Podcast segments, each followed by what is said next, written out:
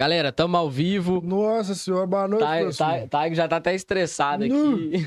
Boa noite. Hoje estamos só com a câmera do meio. É, é, velhos tempos aí de sauna para quem já, já é antigo aqui no canal. É, tem alguns problemas técnicos aqui, mas estamos ao vivo, estamos aí para todo mundo.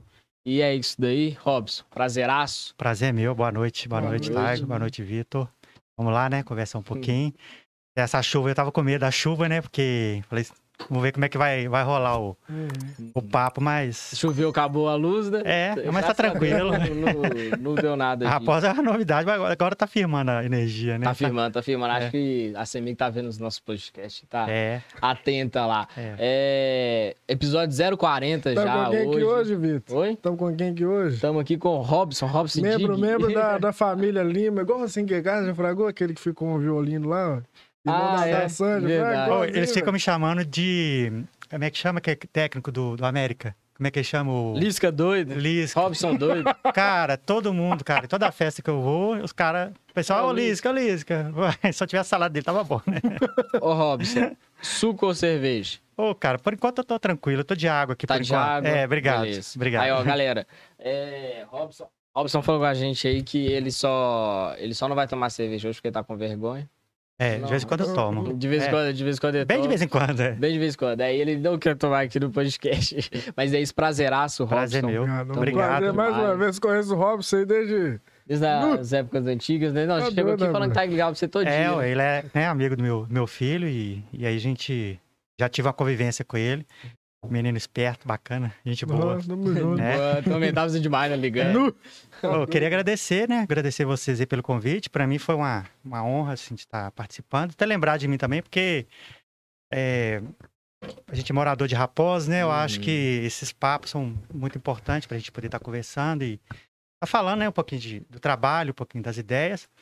E também é, falar, né? Que vocês são inovadores nisso, né? Assim, aqui em Raposa, pra gente, para poder se comunicar melhor, pra gente poder conhecer as pessoas, né? Isso é muito importante. E aí, estamos à disposição. Ei, Oh, não, muito pra... Nossa, você tá doido. Prazer do nosso inovar é uma coisa que já vem aí de desde cedo. Você falou que a gente já viu o nosso vídeo aí quando a gente era menor. É, ué, Lembrou né? também do Diogo, né? Que você falou que o Diogo É, também mexe. acompanhar fazer os vídeos de YouTube, né? Quando Aham. lançou o YouTube, aí a meninada toda começou a fazer vídeo. começou, é. O Diogo ficava pegando minhas câmeras lá pra poder estar Uhum.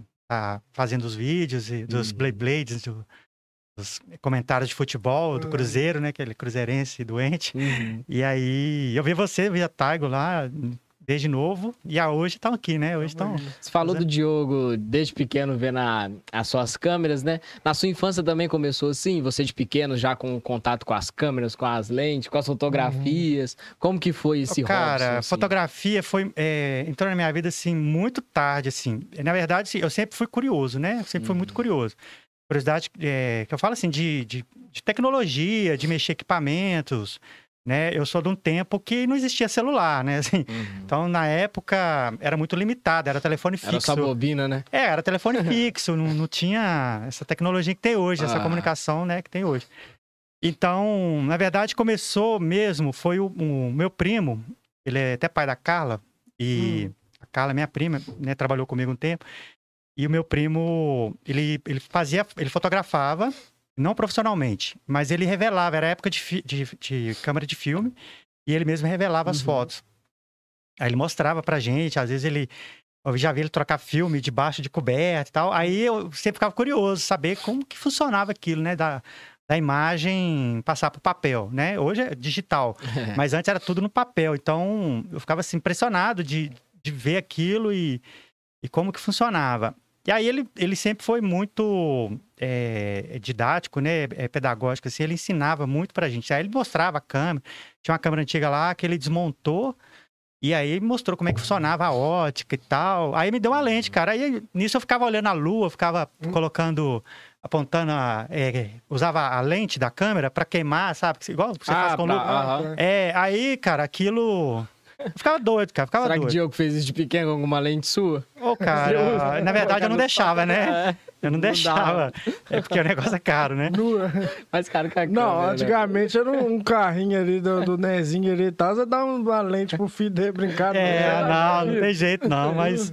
E o que acontece, cara? Aí, eh, na verdade, assim, quando comecei minha, minha vida profissional, assim, logo depois da adolescência, né? Aí eu, eu trabalhei em comércio, eu trabalhei em supermercado, eu trabalhei aqui em Raposa, onde hoje é o Raposão, na época era o é, Jiquiri, aí eu trabalhei uns dois anos, Raposão antes era adquirir. era, É, eu não era, sabia, né? era Jiquiri, Ah, era jiquiriense, né? Porque eu era só Armando, que ela era, ela era dono do, Uhum. supermercado e ele era da cidade de Jiquiri, que fica perto de Ponte Hum. Nova.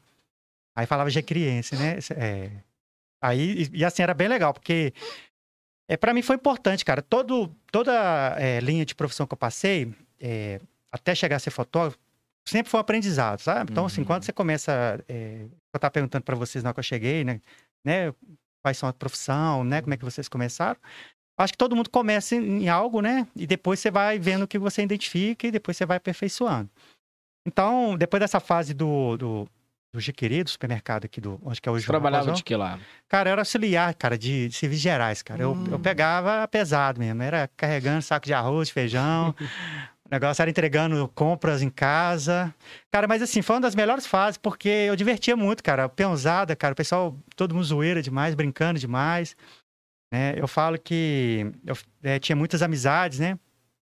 E eu tinha uma, uma amiga minha, que é a Tita, ela, ela era uma mãezona nossa lá, assim. Então ela brigava comigo e tal, brigava com todo mundo, xingava, chamava atenção. Isso tudo foi aprendizado. E aí, depois eu, eu fui o meu emprego no Carrefour, lá no BH Shop. E aí eu fiquei lá seis anos. Aí lá também eu entrei como serviços gerais. E depois, passou uns três anos, eu fui promovido a, a- a, tipo, gerenciador. Uhum. Eu era encarregado de turma, fazia pedidos, e aí foi um, era um cargo maior, com a responsabilidade maior. E nesse intervalo eu conheci, eu tinha uns colegas, né? Tinha um camarada lá vendendo uma câmera. Ah, Robson, tô com uma câmera aqui, você não interessa comprar, não? Aí eu falei, ah, vou comprar. Beleza, comprei a câmera. Era uma câmera muito, câmera muito simples, porém ela era com essas lentes intercambiáveis, né? Essas lentes que, que, possa, é, que podia estar trocando. E era de filme.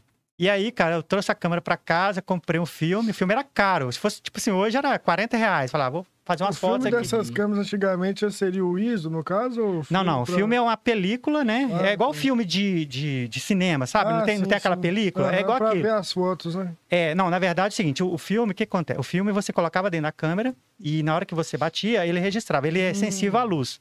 Igual o sensor da câmera, essas sensor da câmera digitais, é a mesma coisa. Ele, ele capta a luz, então ele tem uma sensibilidade. O celular também tem isso. To- é to- tudo que fotografa tem um sensor que capta a luz. Só que antigamente, como era, era analógico, então era um processo químico, que é a emulsão de prata. A emulsão de prata, quando ela, ela tinha. É, é, entrava a luz, aquilo ali ele queimava. É como se fosse um, um, um laser queimando. Então a imagem era projetada na lente e projetada no filme.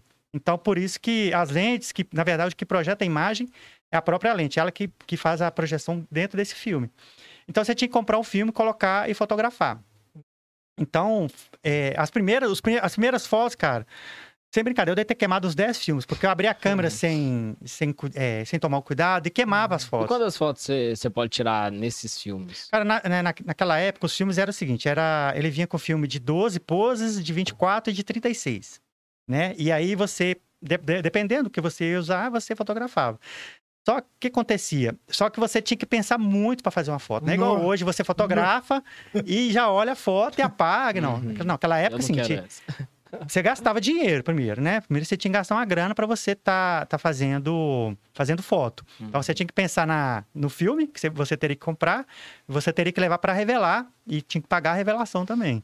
Então Ah, mas isso no book, né? A pessoa tá tirando book, aí você tira a foto, É. mostra a pessoa. Não gostei dessa, não. Ih, não gostou, não? Cara, eu vou, eu vou chegar num assunto, cara, que vocês vão, vocês vão achar muito engraçado, cara.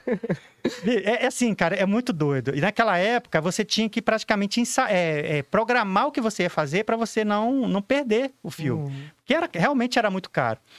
E engraçado que eu, eu não usava profissionalmente, eu usava para mim aprender a fotografar. Uhum. Só que, cara, antes da fotografia, eu sempre fui, igual eu falei, eu sempre fui curioso.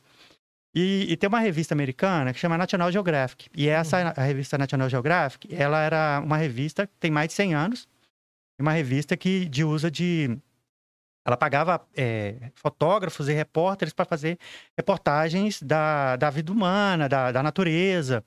E aí que, que eu entrei nesse mercado, né, nessa linha de natureza. E eu ficava doido, cara, vendo as fotos, assim, e, uhum. falei, como o cara fez essa foto? Como o cara conseguiu pegar uma águia voando? Como o cara, sabe, é, pegou essa cachoeira? Como pegou essas estrelas? Aí eu ficava assim, cara, eu tenho que fazer, eu tenho que aprender isso. E aí eu, eu assinei a revista. A revista era americana. Tipo assim, fosse hoje, custava tipo 80 reais uma revista. Uhum. E aí a editora Abril, é, em determinado tempo, lançou uma, uma edição, uma, começou a, a publicação aqui no Brasil. Aí de cara eu já assinei. Em casa eu tô com as revistas até hoje, eu tenho umas 300 revistas lá, uhum. mas vinha todo mês e a revista, cada, cada reportagem, cara, então assim, era assuntos do mundo inteiro. Então, era. Falava de Meca na, na né, lá na, no Oriente Médio, mostrava os muçulmanos, falava do, do islamismo. Aí depois tinha reportagens falando da África, dos leões, né? No Brasil, no Pantanal. Aí, cara, eu vi aquelas imagens e eu falei assim, eu tenho que fazer alguma coisa assim. E, e naquela época, eu ficava, eu ficava sonhando, né, cara? Acho que todo mundo sonha. Uhum. Falar, ah, eu quero, sei lá, qual menino quer ser o Neymar da vida, eu sonhava ser um daqueles fotógrafos, cara. Eu falei assim, cara, um dia eu vou trabalhar com isso, cara. Um dia eu vou, eu vou, eu vou fazer umas fotos que o negócio vai valer a isso pena. Com quantos anos? Cara, isso aí, então, aí, eu te falei, eu já tava, já tinha 20, 20 e poucos anos, assim, uns 23, 24 anos. E foi logo quando eu casei também. Eu casei com 23 anos. Tô, tô indo para 25 anos de casado, né? E esse ano agora, que vem, eu já vou fazer 25 anos de casado. E minha esposa sempre me acompanhava, a Tatiana, uhum. e ela é, sempre apoiou, mesmo assim me achava maluco. Uhum. Falei, como é que você fica gastando dinheiro com isso? Mas aí, aquela paixão tava sempre em mim, assim. Sempre te... Até hoje é assim.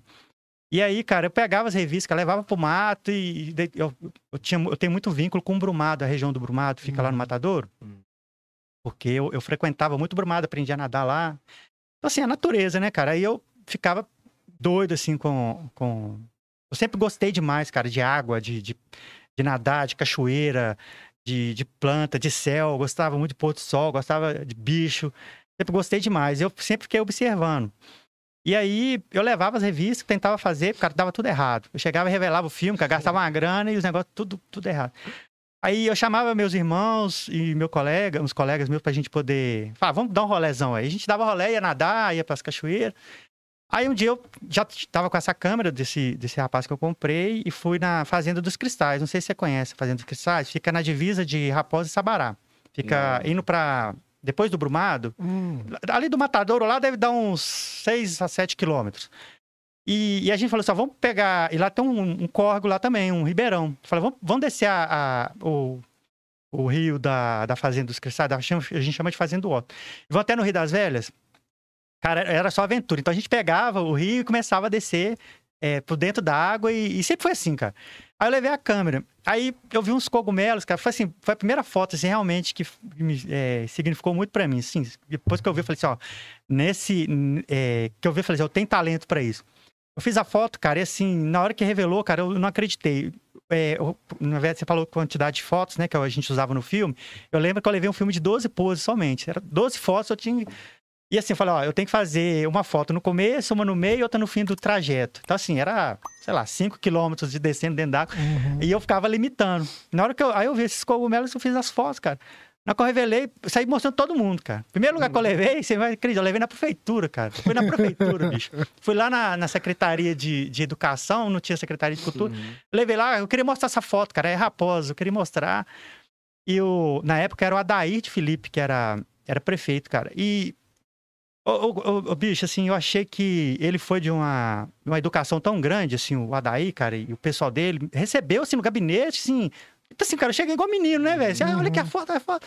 Cara, e, e, ele recebeu, assim, maior, maior carinho, assim, braço aberto. Oi, sabe, vem cá, você, deixa essa foto aqui de presente pra nós. E eu fiquei assim, ah, não, não vou deixar essa foto aqui, não, velho. Essa eu foto é pra mim, é presidente. Eu vou... Gastei um filme. É, aí eu falei assim, não, eu vou, eu vou guardar essa foto aqui, eu vou... Não, mas eu falei que não, pode ficar, eu vou revelar outro. Aí beleza, cara. Aí passou um tempo. Aí eu comecei a fazer foto e comecei a mostrar. Fui mostrando para um, mostrando para um. Aí eu comecei a aperfeiçoar. Aí eu fui, comecei a comprar revistas. Eu fiz um curso básico, né, de fotografia.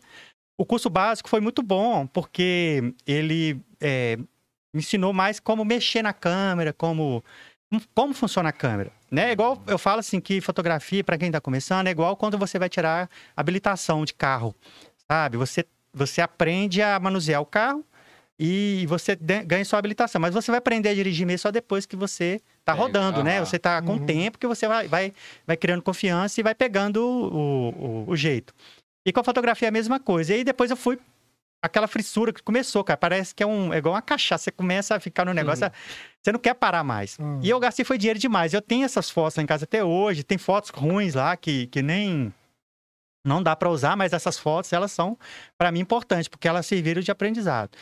É, até me tornar hoje fotógrafo, eu tenho 22 anos que eu tô, mais ou menos, 20, né, tem mais de 22 anos, de 98 para cá, lá vou para 25 anos que eu, que eu mexo com foto. Então, eu trabalhei, é, depois eu procurei emprego na área de fotografia, consegui um emprego na área de fotografia, hum. que é aí que começou a, a, a, melhorar. Mas só, só voltando um pouquinho da, dessas fotos de natureza, eu nunca larguei essas fotos de natureza. Eu sempre tive esse sonho National Geographic, eu sempre sonhei em, em ter uma imagem publicada numa revista. Cara, meu sonho era ter uma imagem publicada numa revista. Um dia que eu tiver uma imagem publicada na revista, eu tô realizado. Ah. Acho que todo mundo sonha, né, cara? Assim, sim, sim. às vezes você tem um, um projeto e e era, é, o meu, minha meta era essa. E aí eu comecei a, a, a divulgar. Comecei a. Não existia, né? Rede social, nunca. Não tinha, o negócio uhum. era. Aí, eu, como eu trabalhava no Carrefour, cara, eu levava as fotos. Aí. A, a... Era as fotos, você levava pra pessoa ver a foto? É, eu levava, eu imprimia ah, as fotos e levava. E, ah, minhas fotos, entendeu? Uhum. E aí eu comecei a. As pessoas começaram a gostar demais, elogiar demais. E aí teve uma, uma gerente lá do Carrefour, falou assim, Robson, eu quero fazer uns quadros lá para casa, mas eu quero que você faça umas fotos, mas eu quero que você escolha as fotos. Cara, aí eu me senti, assim, falei, não, falei, mas eu posso escolher o que eu quiser, você pode escolher o que você quiser. Ah. E me pagou por isso, né? E quando eu falei assim, pô, assim, cara, você não sabe a felicidade que foi. E aí eu comecei a empolgar com aquilo. Aí passou um tempo, a... aí já tinha mudado a, a, a prefeitura aqui de Raposa, aí foi a doutora Thaís que é a prefeita, foi prefeita. Uhum. E ela teve um, uma, uma exposição lá no Expo Minas falando sobre cultura, sobre a cidade. E aí ela me chamou, falou assim, oh, Robson, é, a gente viu que você tem umas fotos, né? Você, a gente viu umas fotos aqui na prefeitura. Aquela foto que eu deixei para daí, que eu fui lá na maior simplicidade, ficou lá. Aí ela falou assim: Ah, tem uma foto aqui na prefeitura, foi você que tirou? Foi. Ah, a gente queria fazer umas fotos de raposa. Você, você interessa uhum. fazer essas fotos pra gente? Falei, demais. Aí ela disponibilizou um carro e não esqueço disso, cara. Me levou lá nas Cândidas. Aí me levou lá no, no Ribeirão, lá o pessoal da, da prefeitura me levou lá, e fiz umas fotos, fiz umas fotos da matriz, uhum. é, fiz as fotos do posto da pedra também. E aí imprimimos essas fotos, tamanho 30 por 40, aí levou lá pro, pro Expo Minas. Aí, cara, esse dia também foi uma felicidade para mim, cara. Eu falei, Você tá representando Raposos Representando Raposos, da... cara. E, uhum. e lá, o que aconteceu? Lá tinha é, é um lugar muito grande, né, cara? Muita gente frequentando. E aí todo mundo elogiando, né? Eles fizeram folhetos, fizeram folder. Aí, cara, eu, eu tenho esses folders lá em casa até hoje. E aí eu comecei a pegar firme nisso. E aí depois passou um tempo. É... Aí o Adair de Felipe. Adair não, é Alaí.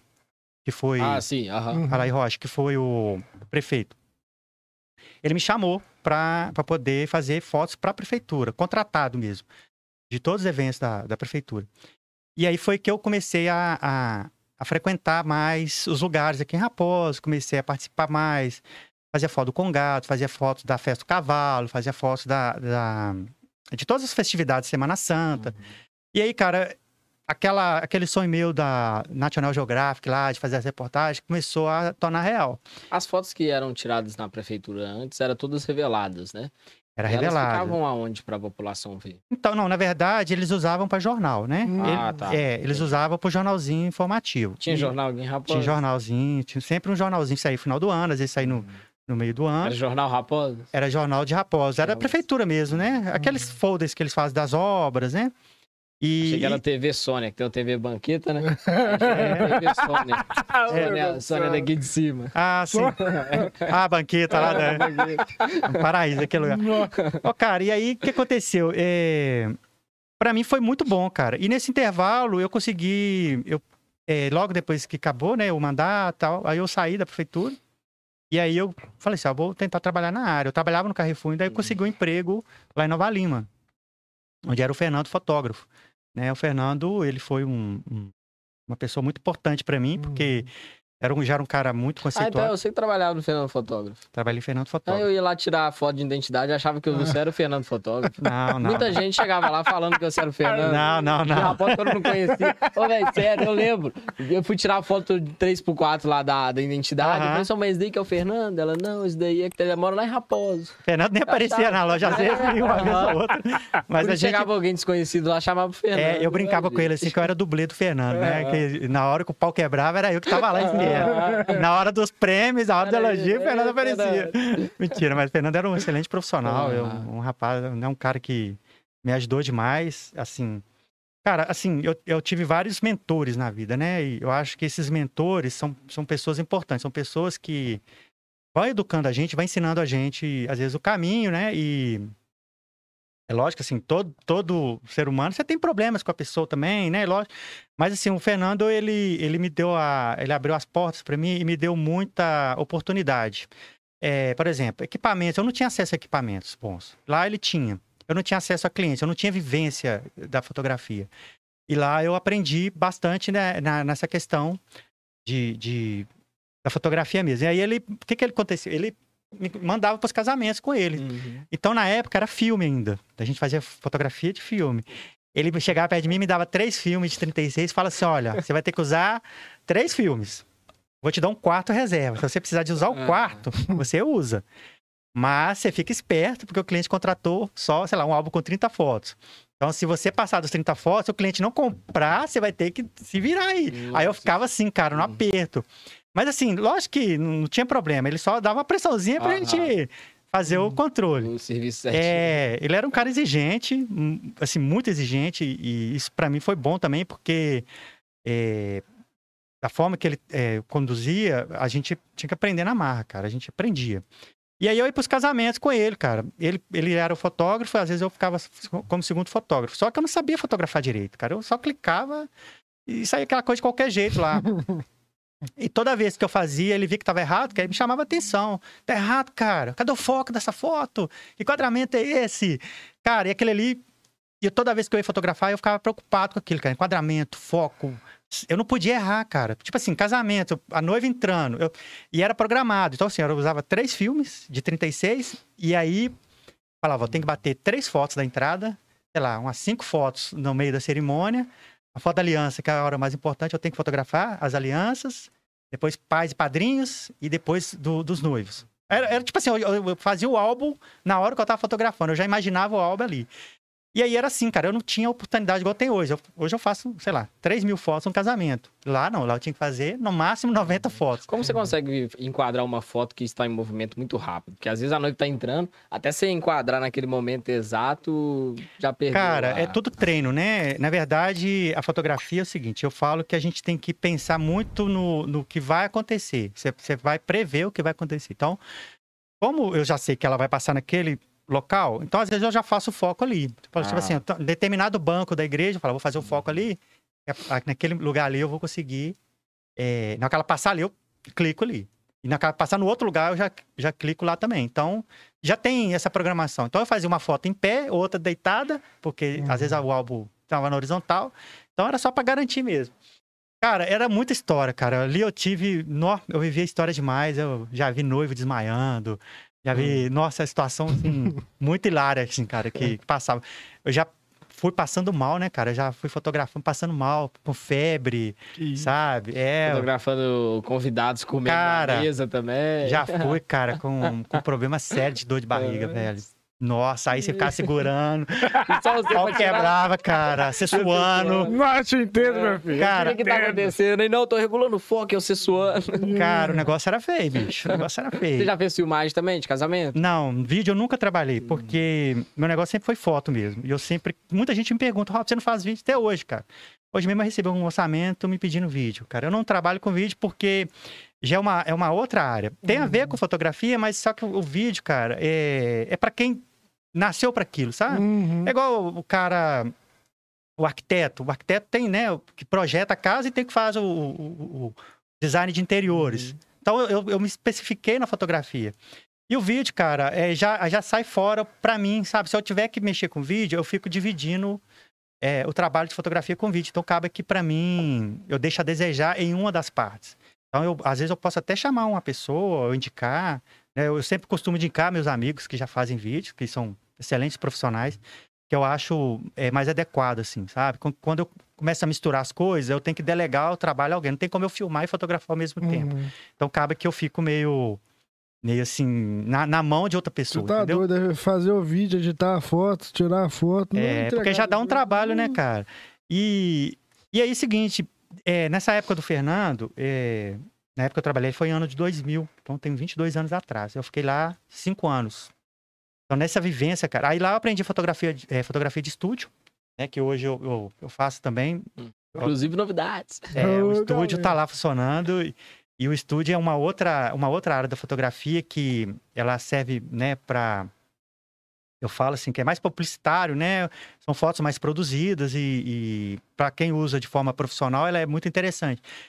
E a imagem, né, cara? A imagem conta tudo, assim, né? Na hora que você vai fazer uma foto, eu tenho que entender qual que é o seu projeto, para me saber, né? Eu tenho que entender a personalidade de cada pessoa, para me fazer uma foto de acordo com o que ela, o que representa para ela. Uma coisa que acontece muito na hora que a gente está fazendo o trabalho é eu não fotografo para mim. Eu sempre fotografo para o cliente. Então, assim, eu, eu, eu sei que o cliente ele, ele espera de mim algo que vai ser útil para ele, sabe? Então, assim, se eu sei que está sendo útil para ele, é o que me interessa. Por mais que às vezes eu ah, não, não curti tanta foto, mas se o cliente curtiu, para mim é o, é o que manda, sabe? Então, o que acontece? Eu. É, eu tô numa, é, tô numa fase que eu tô muito de ouvir o cliente, de entender o que, que ele quer, para me poder tá, tá, tá fazendo uma coisa bem bacana. Apesar que eu também tenho uma, uma história na fotografia, eu tenho uma história de vivência. E essa vivência, querendo ou não, ela é. Ela é, entra na fotografia. Uhum. Então, é essa questão natureza, dessa vivência natureza, dessa vivência turismo. Então, quando eu faço, quando eu for fazer as fotos, essa vivência que eu tive, ela, ela entra também. Mas só que, ao, ao mesmo tempo, eu tento trabalhar é, junto com o que o cliente sonha. Uhum. Às vezes o cliente se identifica com o trabalho só de ver, ah, eu gosto desse estilo. Eu acho que o estilo que ele Uhum. faz, eu, eu curto demais. Então, acaba que os clientes, hoje em dia, eu estou numa, numa, numa fase que os clientes estão me procurando pela, é, pelo meu estilo Uhum. natureza, né? Eu trabalho com público feminino, né? Eu faço muito ensaio feminino também, então eu tô tendo muita procura disso, de, de, de muitas mulheres querendo fazer ensaio sensual, querendo fazer ensaio é, pessoal mesmo, né? Tem, tem a diferença de ensaio sensual e ensaio feminino. O ensaio feminino mais, mais para mulher. E isso aí eu tenho é, tendo muita procura. Inclusive, companheiros estão pagando para as mulheres fazerem as fotos, né? Para autoestima. Ah, é Uhum. muito legal, cara. E isso, assim, tá tendo é, muita evidência, muita procura. E aí, é, a questão natureza, né? É, quando eu tava. Como eu sempre fiz foto de natureza, sempre fiz foto de paisagem, são duas coisas que eu, que eu tenho. Eu tenho a fotografia comercial, que é essas fotografias de estúdio, fotografias de casamento, de eventos, e tem a fotografia autoral, que é as fotografias de natureza e culturas. Né? Esses, esses dois. É, as duas fotografias, para mim, são é o, é o meu pilar assim, de, de profissão.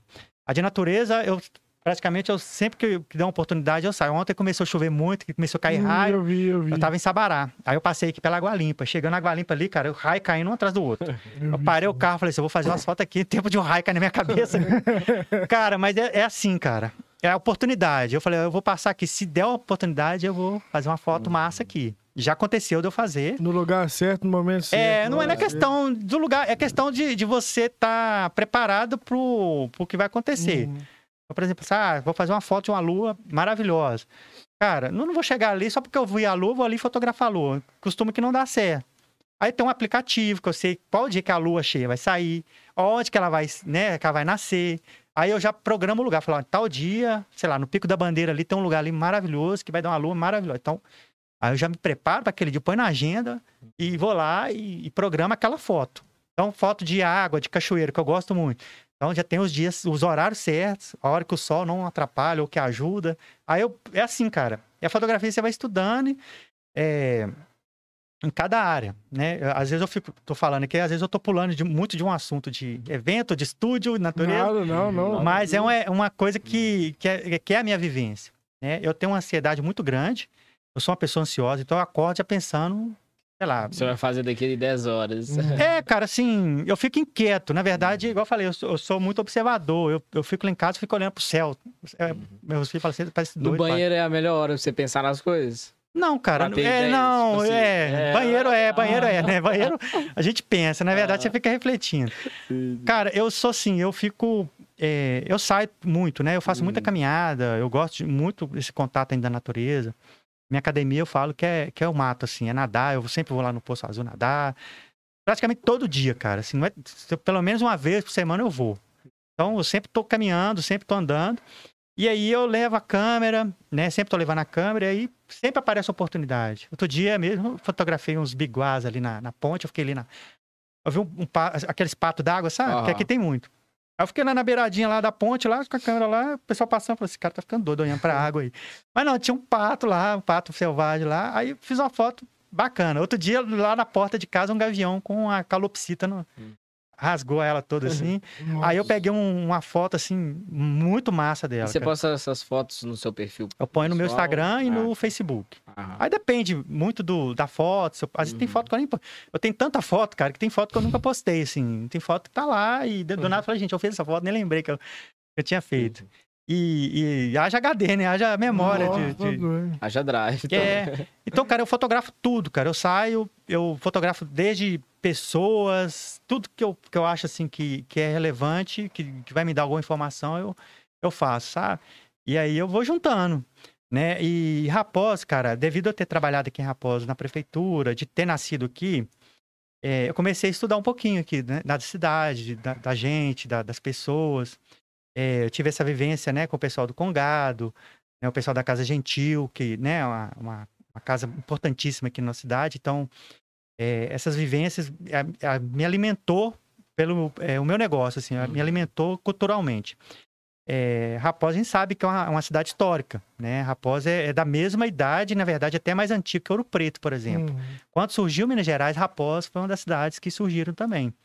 Né? Foi construída a nossa primeira matriz de Minas Gerais, né? Foi em 1690. Então, isso aí, há 320 anos, né? 30 anos atrás. Você pensar que Raposos foi descoberto, né? É, Não é descoberto, ele, né?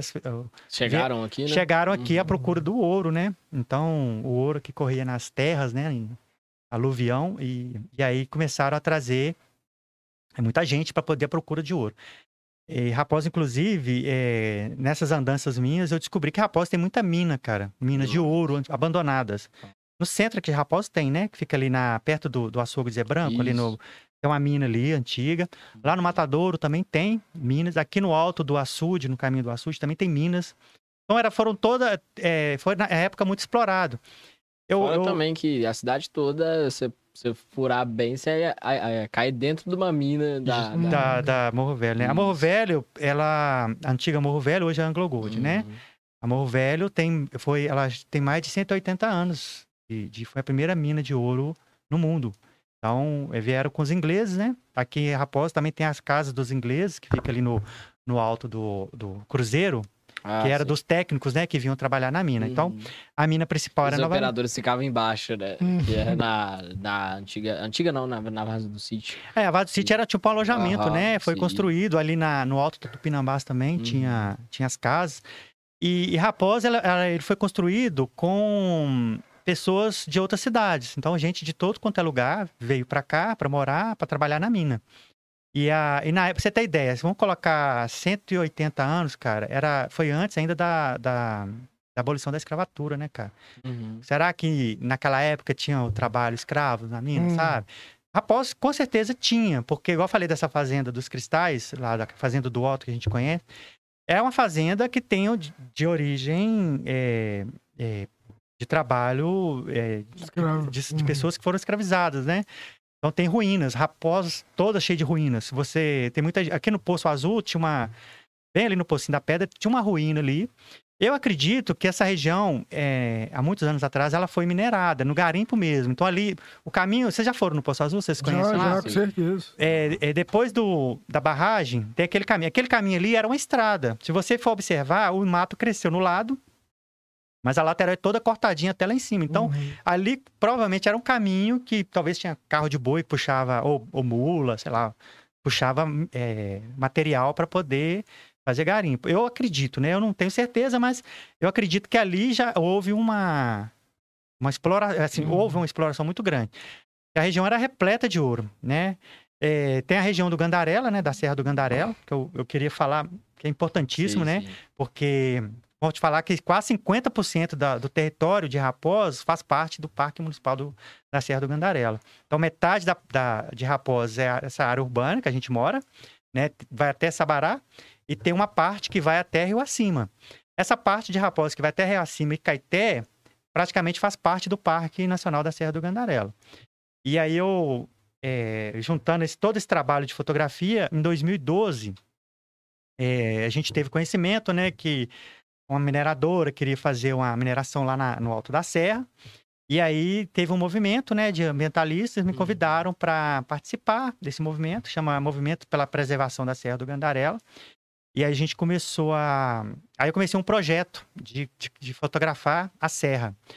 Porque se for minerar, eu, a gente. Eu, eu, aquela, voltando àquela, aquele início da fotografia que eu falei que a, da National Geographic, né? De, de é, registrar o mundo, de registrar as mudanças, né? Do, do da, é, dos países, dos locais, das culturas. E aí eu comecei a até essa preocupação ecológica, sabe? Por eu gostar tanto de natureza, de ter essa vivência, eu comecei a ter uma preocupação com, com, com a área ambiental, sabe? Porque é, a gente é, vivenciou, né, alguns anos atrás, os rompimentos de barragens. A gente nunca pensou nisso, né? Quem mora em Raposa nunca pensou nisso. Uhum. A gente, né, aqui na cidade teve a mineração da, da, da Morro Velho, né? Depois foi desativada em 1998. Então a cidade praticamente perdeu uma linha de trabalho de 300 operários que diretos e fora os operários indiretos que, que vinham para trabalhar aqui. E aí a cidade ficou dormitório. Então, a, todo mundo tem que sair de Raposos para trabalhar fora. E aí eu queria é, chegar nesse assunto, porque a fotografia, ela, ela, ela é documento, assim. Ela serve como documento de histórico, assim. Você faz uma foto hoje, e aí você vai ver aquele local que mudou. Uhum. Então, digamos, a, a igreja matriz hoje, ela está reformada a, a, estação ferroviária, eu tenho foto dela ali, ela toda detonada, toda estragada. Hoje eu tenho uma foto dela toda reformada. Foi o Alaí, o Alaí que foi que reformou. A matriz, o padre Eribaldo, né, que, que fez a, a reforma, até junto com a, né, a prefeitura também apoiou, outras empresas também apoiaram. E, e assim, e eu tenho fotografias do antes e depois, né? A gente sabe que a, a, a matriz, ela teve ela não está no formato original da época que foi construída. Ela, ela, foi, ela era uma outra. Em, em mil, diz que em 1900 teve um incêndio, uma das torres quebraram, aí teve todo um processo de, de construção, então a, a arquitetura dela é, é diferente, não é original. E toda a riqueza que tinha, que veio, né, parte veio da Europa, veio de Portugal, que tinha dentro da matriz, que é muito rica. E foi distribuída porque estava havendo saques e tal. Então, então assim, Raposo, igual eu falo assim, Raposo, cara, é um negócio, é um, um, uma cidade que tem muita, muita história, muita história importante, né? É, quando vocês fizeram um podcast que eu falei, gente, eu tenho que falar um pouquinho disso uhum. para a gente valorizar a nossa cidade, porque eu vejo muito caso, as pessoas às vezes têm até vergonha de falar que moram em Raposo. É. E, e, tinha uma época é, que você ia na internet, por exemplo, para pesquisar, você colocava lá Raposa no Google, por exemplo. Cara, você só via tragédia, cara. Só. Você via a é, pessoa que morria afogada, era roubo, assassinato. Uhum. Cara, era terrível, terrível. Era acidente. Aí eu, eu comecei a, a pensar assim, cara, eu tenho uma ferramenta na minha mão, cara, que, eu, que a gente possa mudar isso, sabe? Assim, de uma forma. E vai chegar um momento que pessoas vão olhar com outros olhos. É, olhar com outros olhos, cara. Porque a gente aqui, nós somos um povo guerreiro, sabe? Um povo que acorda de madrugada. Se você comparar um trabalhador de Belo Horizonte com um trabalhador de Raposo, cara, o de Raposo, ele tem que esforçar muito mais, cara. Uhum. Ele tem que sair muito mais cedo de casa. Ele tem que pegar um ônibus horrível, sabe? Pra poder, pra poder ir para trabalhar. Tem que acordar, sei lá, uma hora. O cara, só para sair daqui para Belo Horizonte, ele tem que gastar duas horas do dia dele. E o ônibus ainda atrasar, né? Tá é, atrasa, precário. também, é. Então eu falo, cara, eu luto, eu penso assim que Raposa precisa, cara, de muita, muita atenção, Uhum. sabe? Quando, quando você começou na, na fotografia, você ouviu de muitas pessoas falando que não era aquilo que você tinha que buscar, você tinha que buscar um Uhum. emprego, você tinha que continuar no Carrefour. É, desse tipo. Foi Cara, um momento difícil pra você, até Até hoje, motivo? cara, você acredita? Até hoje. Até hoje tem gente que pergunta. Outro dia eu fui num lugar, eu não vou falar um lugar, aqui em Raposa. E aí eu, eu fui comprar um negócio e a pessoa falou: Você, é, você vive só de fotografia? Ou, né, você trabalha ou só vive de fotografia? Cara, aquilo ali eu falei assim, bicho, se você conhecesse um pouquinho do que eu faço, você ia pensar duas vezes pra perguntar, cara. Ah, Tipo assim, perguntou se eu trabalhava ou só vivia de fotografia. Aí eu, assim. Aí voltando aquele sonho, cara, de, de uma foto publicada, eu cheguei a, a ter. Cara, é- eu fui muito cara de pau, assim, muitas vezes. Com esse sonho, eu, eu ia pros lugares e oferecia foto, cara. Então, assim. é, teve um, um banco de imagem. Banco de imagem é, um- é uma empresa que pega, contrata fotógrafos e Hum. pega as imagens e, e vendia para livro didático.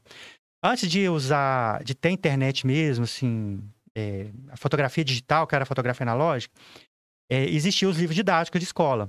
Existiam as revistas, a revista Veja, a revista Placar, tudo quanto é tipo de revista. Então essas revistas usavam fotos é, praticamente analógicas, né? Você tinha que mandar o arquivo, o, o- o filme, né? Tinha cromo e tinha filme, filme é, que, é o, que a chama película. E, mandar, e fazia a revelação e mandava para pra, as revistas para eles poderem fazer as publicações. E esses bancos de imagem é os que forneciam. Então, eles eram, eles captavam essas imagens, pegavam essas imagens dos fotógrafos, as agências de publicidade iam nesses, nesses bancos de imagem e falavam, olha, tô precisando de foto de Belo Horizonte, da Praça da Liberdade, por de exemplo. um cogumelo que foi tirado em Raposa. É, do cogumelo. Ah, Aham. preciso de um cogumelo amarelo para ilustrar uma Aham. capa de um livro aqui que eu vou Hum. falar de uma historinha do cogumelo. Aí entra nisso. Aí o cara ia lá no banco de imagem e localizava. E eu mandei esse banco de imagem, eu entrei num banco de imagem lá de Porto Alegre, cara. Eu mandei um, um, um e-mail na época, logo já estava tendo a internet, eu mandei um e-mail. O pessoal pediu para me mandar o arquivo para eles avaliar. E o arquivo, como é que eu mandava? Não era por e-mail, não tinha câmera digital. Eu tinha que fazer a revelação, mandava os, os negativos e mandava por carta. Mandava por carta lá para Porto Alegre. Como assim os negativos? O, o negativo era o filme.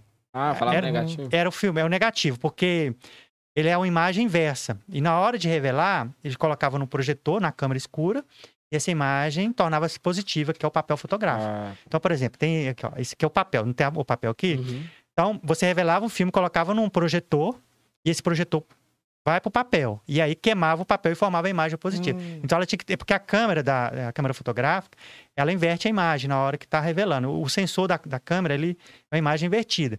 E aí ele projetava, esse, eh, projetava essa imagem no papel e revelava.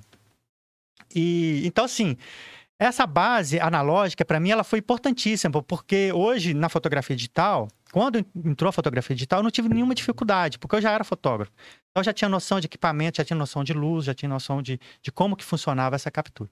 E quando eu mandava as fotos para mandei essas fotos para Porto Alegre, era, uma, era tipo um concurso assim, você tinha que ser aprovado. Você- a foto sua tinha que ter no mínimo um pouco de qualidade para a pessoa falar, não, você foi aprovado, você vai ser aceito. Cara, e você participar de um banco de imagem que fornecia imagens para o mundo inteiro, é assim, para o mundo inteiro, pai, é, empresas de outros países e procura esse banco de imagens para poder é, vender, comprar as fotos. Hum. E aí, é, e esse banco de imagens era tipo assim, era mais de 200 fotógrafos. Então, era, sei lá, 200 mil fotos que tinha no banco de imagens. O cara selecionou uma foto sua, cara. Você concorria, sei lá, com uma galera, só cara fera, cara assim, muito experiente, para poder. O cara lá falava, vou comprar uma foto na sua mão. E aí tem várias fotos de mares lá e você Hum, fica. Cara, aí, aí eu fui e falei assim, eu acho que eu nunca vou vender uma foto lá. Eu fui aprovado, quando eu fui aprovado lá no banco de imagens, falei, cara, como é que eu vou... Sei lá, se vender é lucro, né, cara? Tá lá. E aí, um dia, o, o produtor me ligou e falou, Robson, é, nós vamos usar uma imagem sua aqui. é, a gente tá fazendo um trabalho de Mário Quintana e de Érico Veríssimo, né? Nossa. São dois escritores famosos, eles, né, já faleceram. E lá, eles são, são do Rio Grande do Sul. E eles falaram, ó, eles, nós vamos fazer uma homenagem do centenário de Érico Veríssimo. E a gente vai usar uma foto sua. A gente gostou demais de uma- foto sua. Cara, eu quase caí pra trás. Na época, era tipo assim, o salário mínimo era, sei lá, 300 reais. Eles me ofereceram é, 2 mil reais na foto. No- Tipo assim, hoje, sei lá, sei lá, 12 mil reais uma foto. Sabe? Então, assim, na hora, cara, que o cara falou assim, bicho, eu, eu fiquei até gelado, assim.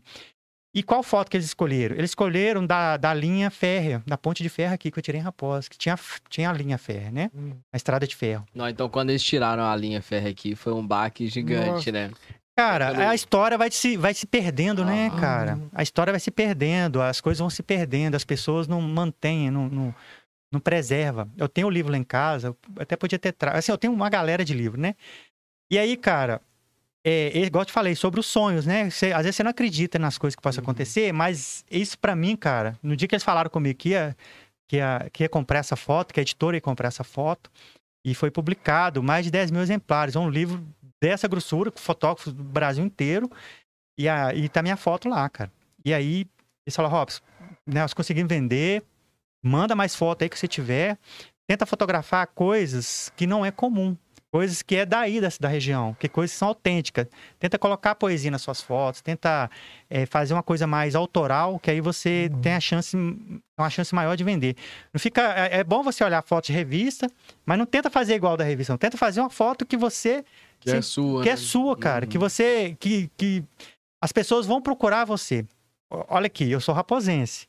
A foto que eu vendi é lá em Porto Alegre. Entendeu? Então, assim, eu falei, já coloquei Raposa no livro do Érico Veríssimo. E esse livro tá rodando no mundo inteiro. Então, assim, Raposa tá sendo divulgado. Aí eu, pra mim, aquele ali, cara, já. É tipo assim. Eu zerei, tipo assim, zerei. Zerei a vida, assim. Cara, eu, eu fiquei assim. O, o livro lá em casa eu coloco até num cofre, assim, porque foi, foi muito bom. Aí passou um tempo, eles me ligaram de novo, Robson, agora nós vamos fazer o, o- uma homenagem pro Mário Quintana, o outro escritor. Aí eu falei, E do Rio Grande do Sul. É, essa empresa é de lá. Aí ele foi, pegaram uma foto de uma folha que eu tirei, foto de uma folha, de pata de Uhum. vaca. E tem uma frase do livro do, do, do Mário. Quintana que fala da folha. Aí tem lá. Aí usaram a foto da folha, usaram a foto da lua e usaram uma foto que eu tirei de uma pessoa é, no chafariz com, é, com- enchendo a mão de água. Então, Uhum. os caras, os, os escritores, os poetas, os caras fazem. Cara, você souber quem é Mário Quintana, bicho, assim. É um dos maiores escritores do Brasil. Érico Veríssimo, cara, é, é reconhecido mundialmente. E, e na hora que eles falaram assim, ó, essas fotos vão pro livro de homenagem a eles, pra mim foi assim. Hum. Nó, cara, é demais.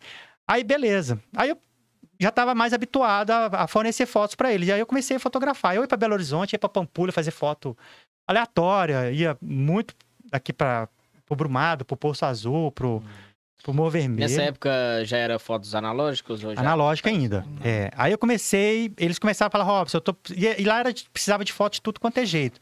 Um dia eles me mandaram a coisa mais bizarra, preciso de foto de uma lâmpada. Uma lâmpada. Hum. Faz uma foto da lâmpada, a gente tá precisando. Ah, eu preciso de uma foto de uma faixa amarela de pedestre. De uma faixa de pedestre. Cara, é porque era para livro didático, sabe? Aquela foto específica precisava. de- ela tinha um uso. Só que eu focava na natureza. Eu falei, eu comecei a fotografar a natureza, fotografar inseto. Um dia, um amigo meu falou assim: Cara, você é muito doido, cara. Você fica fotografando mosquitinho, cara. Pra que isso, cara? Só que depois eu, eu, eu até fiquei ofendido no dia, O sabe? Robson tava lá na Abbey Road fotografando os Beatles, atravessando a rua. É, tipo isso. É, da parte de pedestre. Aham. Cara, aí o pessoal fala: esse cara é doido, esse cara é, faz, é, faz umas fotos que não. Tem hora que a gente- as pessoas não entendem por que, que a gente tá fazendo. Até tem uma história muito engraçada, daqui a pouco eu conto pra você. E aí, é, passou um tempo, cara, o pessoal falou: Robson, é, nós estamos com uma foto aqui de uma jabuticabeira, de um pé de jabuticaba carregado. Uma foto que você tirou, cara. E essa foto, o que acontece? E nós estamos com um cliente muito bom aqui. E, e eu vou te passar aí, cara. Aí foi pra um restaurante lá na Índia. É um indiano, cismou, viu na internet e comprou, cara. Cara, e foi, disse que falou que ia pôr na parede inteira lá na, na Índia, lá, cara. Assim, Esse, esse negócio de foto é tipo Gary Mages hoje em dia. é, eu não sei o que é Gary Mages, interessa. quando você vê uma, uma foto que tem uma marca d'água aqui no lado assim, ó, Ah, é tipo isso, né? Que a É. pessoa compra a foto mesmo, literalmente. é, compra, é. Eles, Aham. eles, é, quando eles compram, eles compram os direitos de uso, né? Uhum. Então eles podem Tipo o usar. Pinterest também, aquele Pro, Não, o né? Pinterest é, Ele é são gratuito. fotos direcionadas. Tipo, É. tipo um Adobe Stock, por exemplo. Sei, sei. É, pois é. Então, tipo assim, uma foto, é, ele é como um- é o banco de fotos. Então, quando você vende uma imagem, ela tem a propriedade intelectual. Então, tipo assim, ela tem a, a minha, o meu conhecimento, a minha, toda a minha vivência tá ali na imagem.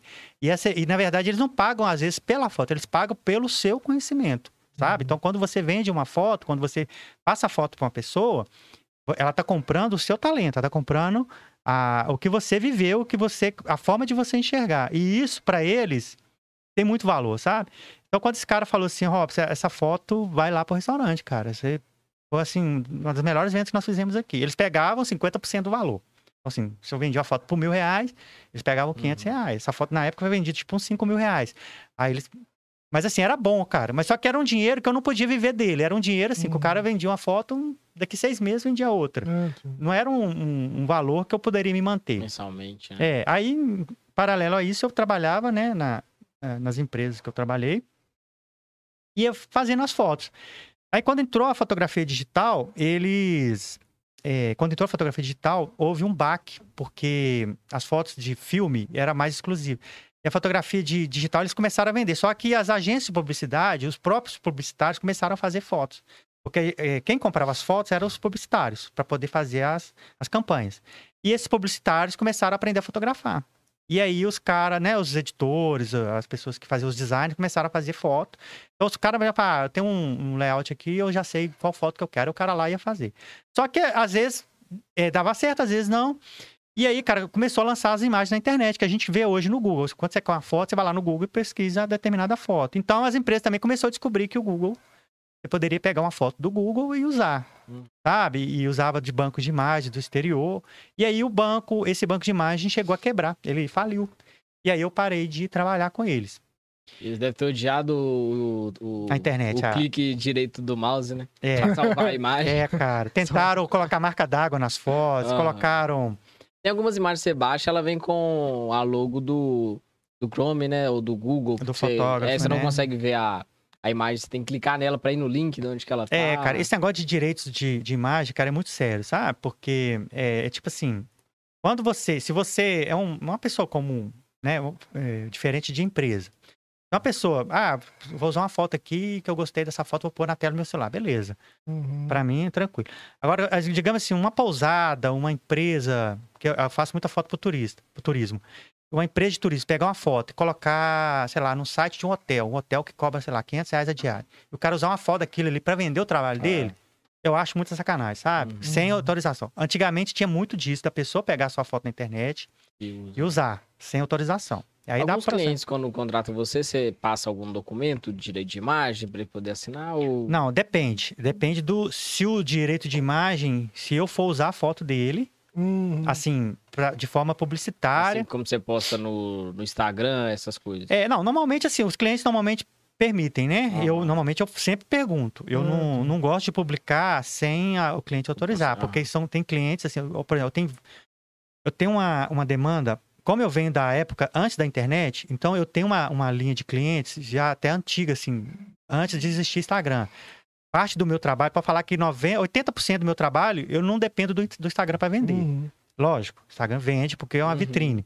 Mas eu, devo- eu vendo mais por causa de serviço que eu prestei anteriormente. Um De família, um vai indicando o outro. Eu vivo mais da indicação. Então, to- toda vez que eu vou atender um cliente, eu, eu sei que normalmente eu tenho uma história com ele ou é uma indicação de alguém que teve um, um contato comigo. E aí, por, esse, por essa indicação, eu consigo.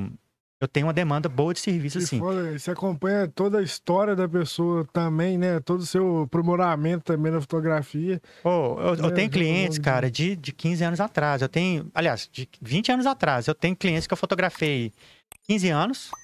Depois eu fotografei o casamento da pessoa. Depois eu fotografei a gravidez. Fotografei aniversário de um ano, dois anos, três anos. É assim, cara, tem. Isso aí é do, dele, do irmão, e da irmã. Tem uma história de vida das pessoas muito grande, sabe? Então, as pessoas têm uma consideração, até ne- nessa questão de estar me chamando por eu conhecer a família, conhecer um pouquinho da história, um pouquinho de vivência. E cada lugar que eu trabalhei, eu tenho. é, eu tive um aprendizado. Então, eu trabalhei no, no Fernando, igual eu falei. Então, eu tive muita vivência, eu tive contato com muitos clientes. Eu tinha muita vivência de eventos sociais, de batizado, de books de 15 anos, de fotos de estúdio, de fotos de casamento. É, no Fernando também, é, como era um, um- um lugar é, um estúdio é, de fotografia, então lá dava de tudo, assim. Então, por exemplo, teve um caso que mexeu muito comigo, foi de uma mulher que foi espancada pelo marido e precisava de fazer fotos para perícia. Pra... Que isso. Cara, assim, eu fotografei, eu já fotografei divórcio, pra você ter ideia. cara, eu, eu brinco. Já fotografei divórcio, cara.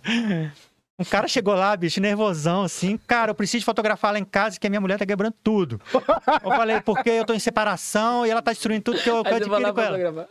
Cara, aí fala assim, cara, manda o fotógrafo lá que eu preciso colocar isso na. na No BO, né? no BO, eu preciso Vai colocar isso na, uma no aí de processo. triste aí, de chocado, de nervoso. Vai lá. Bicho, eu cheguei lá, cara, a mulher destruindo tudo, sai daqui, xingando, cara, e julgando as panelas. E aí você fotografa. Aí eu pá, fotografava, abaixava a janela. Você vai quebrar Cara. minha câmera, vai quebrar minha câmera. Cara, bicho. Aí Você eu foi falava. de colete pra lá? Hã? Você foi de colete, Colete, pra lá? Não, cara. É, joelheira, foi tudo. Cara, era de tudo, cara. Um dia eu fui fotografar, pediram pra. Tinha uma mulher, cara, que ela tinha uma casa Uhum. e essa casa era alugada. E o inquilino não pagava o aluguel. Aí ela entrou na justiça e o, conseguiu uma, uma liminar de entrar na casa da pessoa na hora que ela não estivesse lá para poder é, colocar no laudo. O juiz permitiu com o oficial de justiça um chaveiro que entrasse nessa casa para poder é, entrar e mostrar que tinha um cara morando lá. Então o cara tava lá, sei lá, um ano sem pagar aluguel. Uhum. Negócio é madruga, né? Nossa aí o cara lá não pagava e, e, e aí teve um, todo um, um processo. Acho que teve intimação. Cara, aí vai eu lá, fazer, ó, Robson, vai lá que você tem que fotografar esse BO lá, cara, vai lá. Aí eu fui lá, cheguei lá, a dona da casa, o, o chaveiro e o oficial de justiça, o cara com a- o documento na mão. Chega lá, cara, entrando na casa da pessoa, bicho, fotografando o banheiro, as cuecas penduradas, as, as- as- a pia toda suja que tava sendo em uso. Cara, bicho, coisa mais constrangedora do mundo, cara. Eu falei, pô. E o é- cara tava lá na casa? não, eu tinha saído, tava esperando ele sair pra fazer as fotos. Cara, é uns negócios bizarros, cara, que eu nunca pensei que ia viver, cara. Aí eu fotografei isso e fui, beleza. Passou um tempo, aí falaram comigo isso, Robson, a mulher que você acompanhou lá na casa tá precisando de uma testemunha, cara, você tem que ir lá. Nossa. Eu falei, putz, Guilherme, rolo que eu arrumo, cara. Além de você tirar foto, você testemunha. É, cara. Aí eu entrava, bicho. Eu tava, eu ia ser cúmplice do cara que tava divorciando. Ou ia, sabe? E aí, cara, eu falei, não, cara, não tô acreditando que eu vou passar por isso. Eu passei uns perrengues, sabe? Assim, de, de situações bem, bem hilárias. Teve uma outra também que foi muito engraçado. Engraçado não, foi, foi tenso, assim. O cara falou, Robson, é, é, contrataram lá pra fazer a foto. Falou, ó, eu tenho uma, uma casa de dois andares. E do lado tem um terreno. Esse terreno era da família. Nossa. E o que acontece? O meu irmão tá querendo construir nessa querendo construir na frente da minha casa e vai tampar a minha janela. E eu não posso aceitar. Eu preciso que fotografa lá para me mostrar pro juiz que se ele construir vai tampar a frente da minha casa. Eu falei: "Nossa, vai lá". Chego lá, o cara tá lá. Eu vou matar vocês dois. Eu não tenho medo de você, arreia a mão na minha cara, arreia. Ô, cara, você tem que ver, cara. A- a- as- os, os irmãos, cara, brigando por causa de, de terreno e eu lá no meio, cara, do, do fogo. Fotografando. Então arreia a mão na minha cara, arreia. Oh, e tem um outro caso também, cara. Esse aí, esse também foi tenso. Você foi quase um caso de família. Nu. né? Cara, eu já É, vivi de tudo, sim. E assim, eu tenho que é, me comportar, cara, profissionalmente. Então eu tinha que ficar neutro, né? O cara falando, xingando o irmão dele lá, eu, não, tá certo, é isso mesmo, ele é, né, tá, vai resolver e tal, tal. Raspando a foice no fogo. É, passando a é, foice no chão lá e eu lá. A postura. Cara, é muito constrangedor, cara, é muito constrangedor. E aí, cara, teve uma outra. Cara, é bizarro, velho, é bizarro. É bizarro. Oh, meu Deus. E aí teve uma outra, cara, que foi. É, esse eu fiz pra uma. Acho que foi pra empresa. Pra, é, foi da Anglo Gold na época.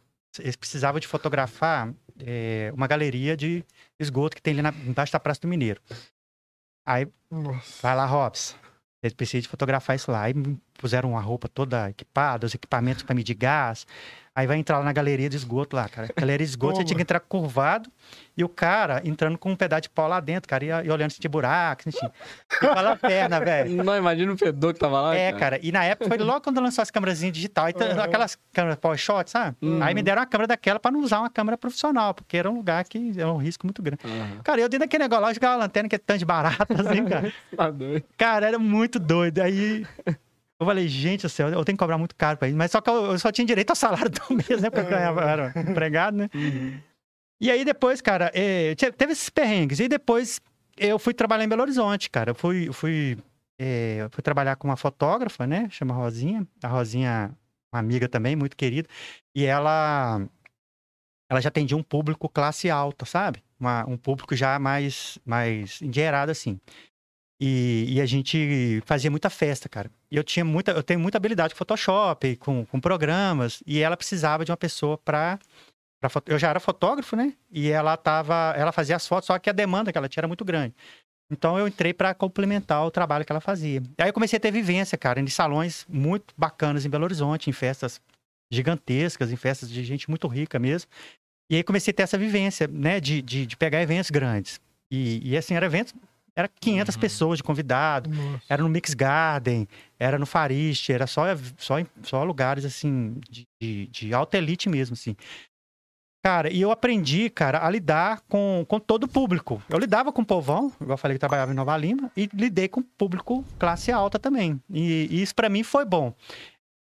E como eu falei dessa bagagem anterior que eu, que eu tive de, do banco de imagens, de fotos de natureza, Uhum. fotos de, pre- de prefeitura. Na verdade, o que eu fazia, na verdade, era fotojornalismo, né? O jornalismo é isso, é você fotografar o que está acontecendo. É você fazer a- a- as fotos que...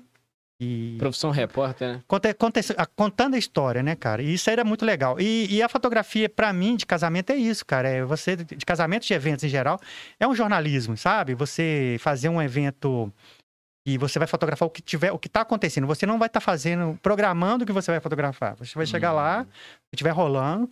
Tem coisas que são maravilhosas. Você fotografa, tudo de bom. Tem coisas, cara, você tem que se virar nos 30. Uhum.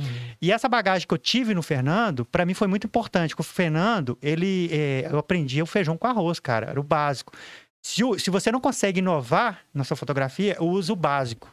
Igual você fez aqui agora, do- da câmera. Ó, a câmera não deu certo aqui, vou pôr o que funciona. E eu usava isso, cara. Então, se na hora que a noiva tá entrando lá, sei lá, deu um pau na máquina, bicho, sei lá, o flash não funcionou, eu usava, eu tenho técnica que eu uso que eu não vou perder a foto, porque eu já vivi situações que, que me cobrou isso, sabe? Eu já é, eu sei usar recurso na câmera que eu consigo captar o momento. Eu não deixo de pegar o momento. Antes, uma foto, é, vamos falar, granulada, uma foto Uhum. um pouquinho mais escura do que você não ter a foto, você entendeu? É, é preferível você feja- pegar o feijão com arroz do que você é, é, como derramar o prato, né? De- né? Uhum. Você perder. Então Alô, você. antiga sauna, só a câmera do meio. É, ué, você tem que. Você tem que ter um plano B, cara. Assim, pra quem mexe com evento, eu mexo com evento, cara. Eu, eu tô ali. O cliente, quando ele me contrata, ele tá apostando tudo em mim, cara. Ele não quer saber se eu tô doente, ele não quer saber. Ele quer a foto pronta e Aham. bonita do jeito que eu faço. E ele não quer saber se eu tenho um problema pessoal, ele não quer saber se, se eu tô bem no dia.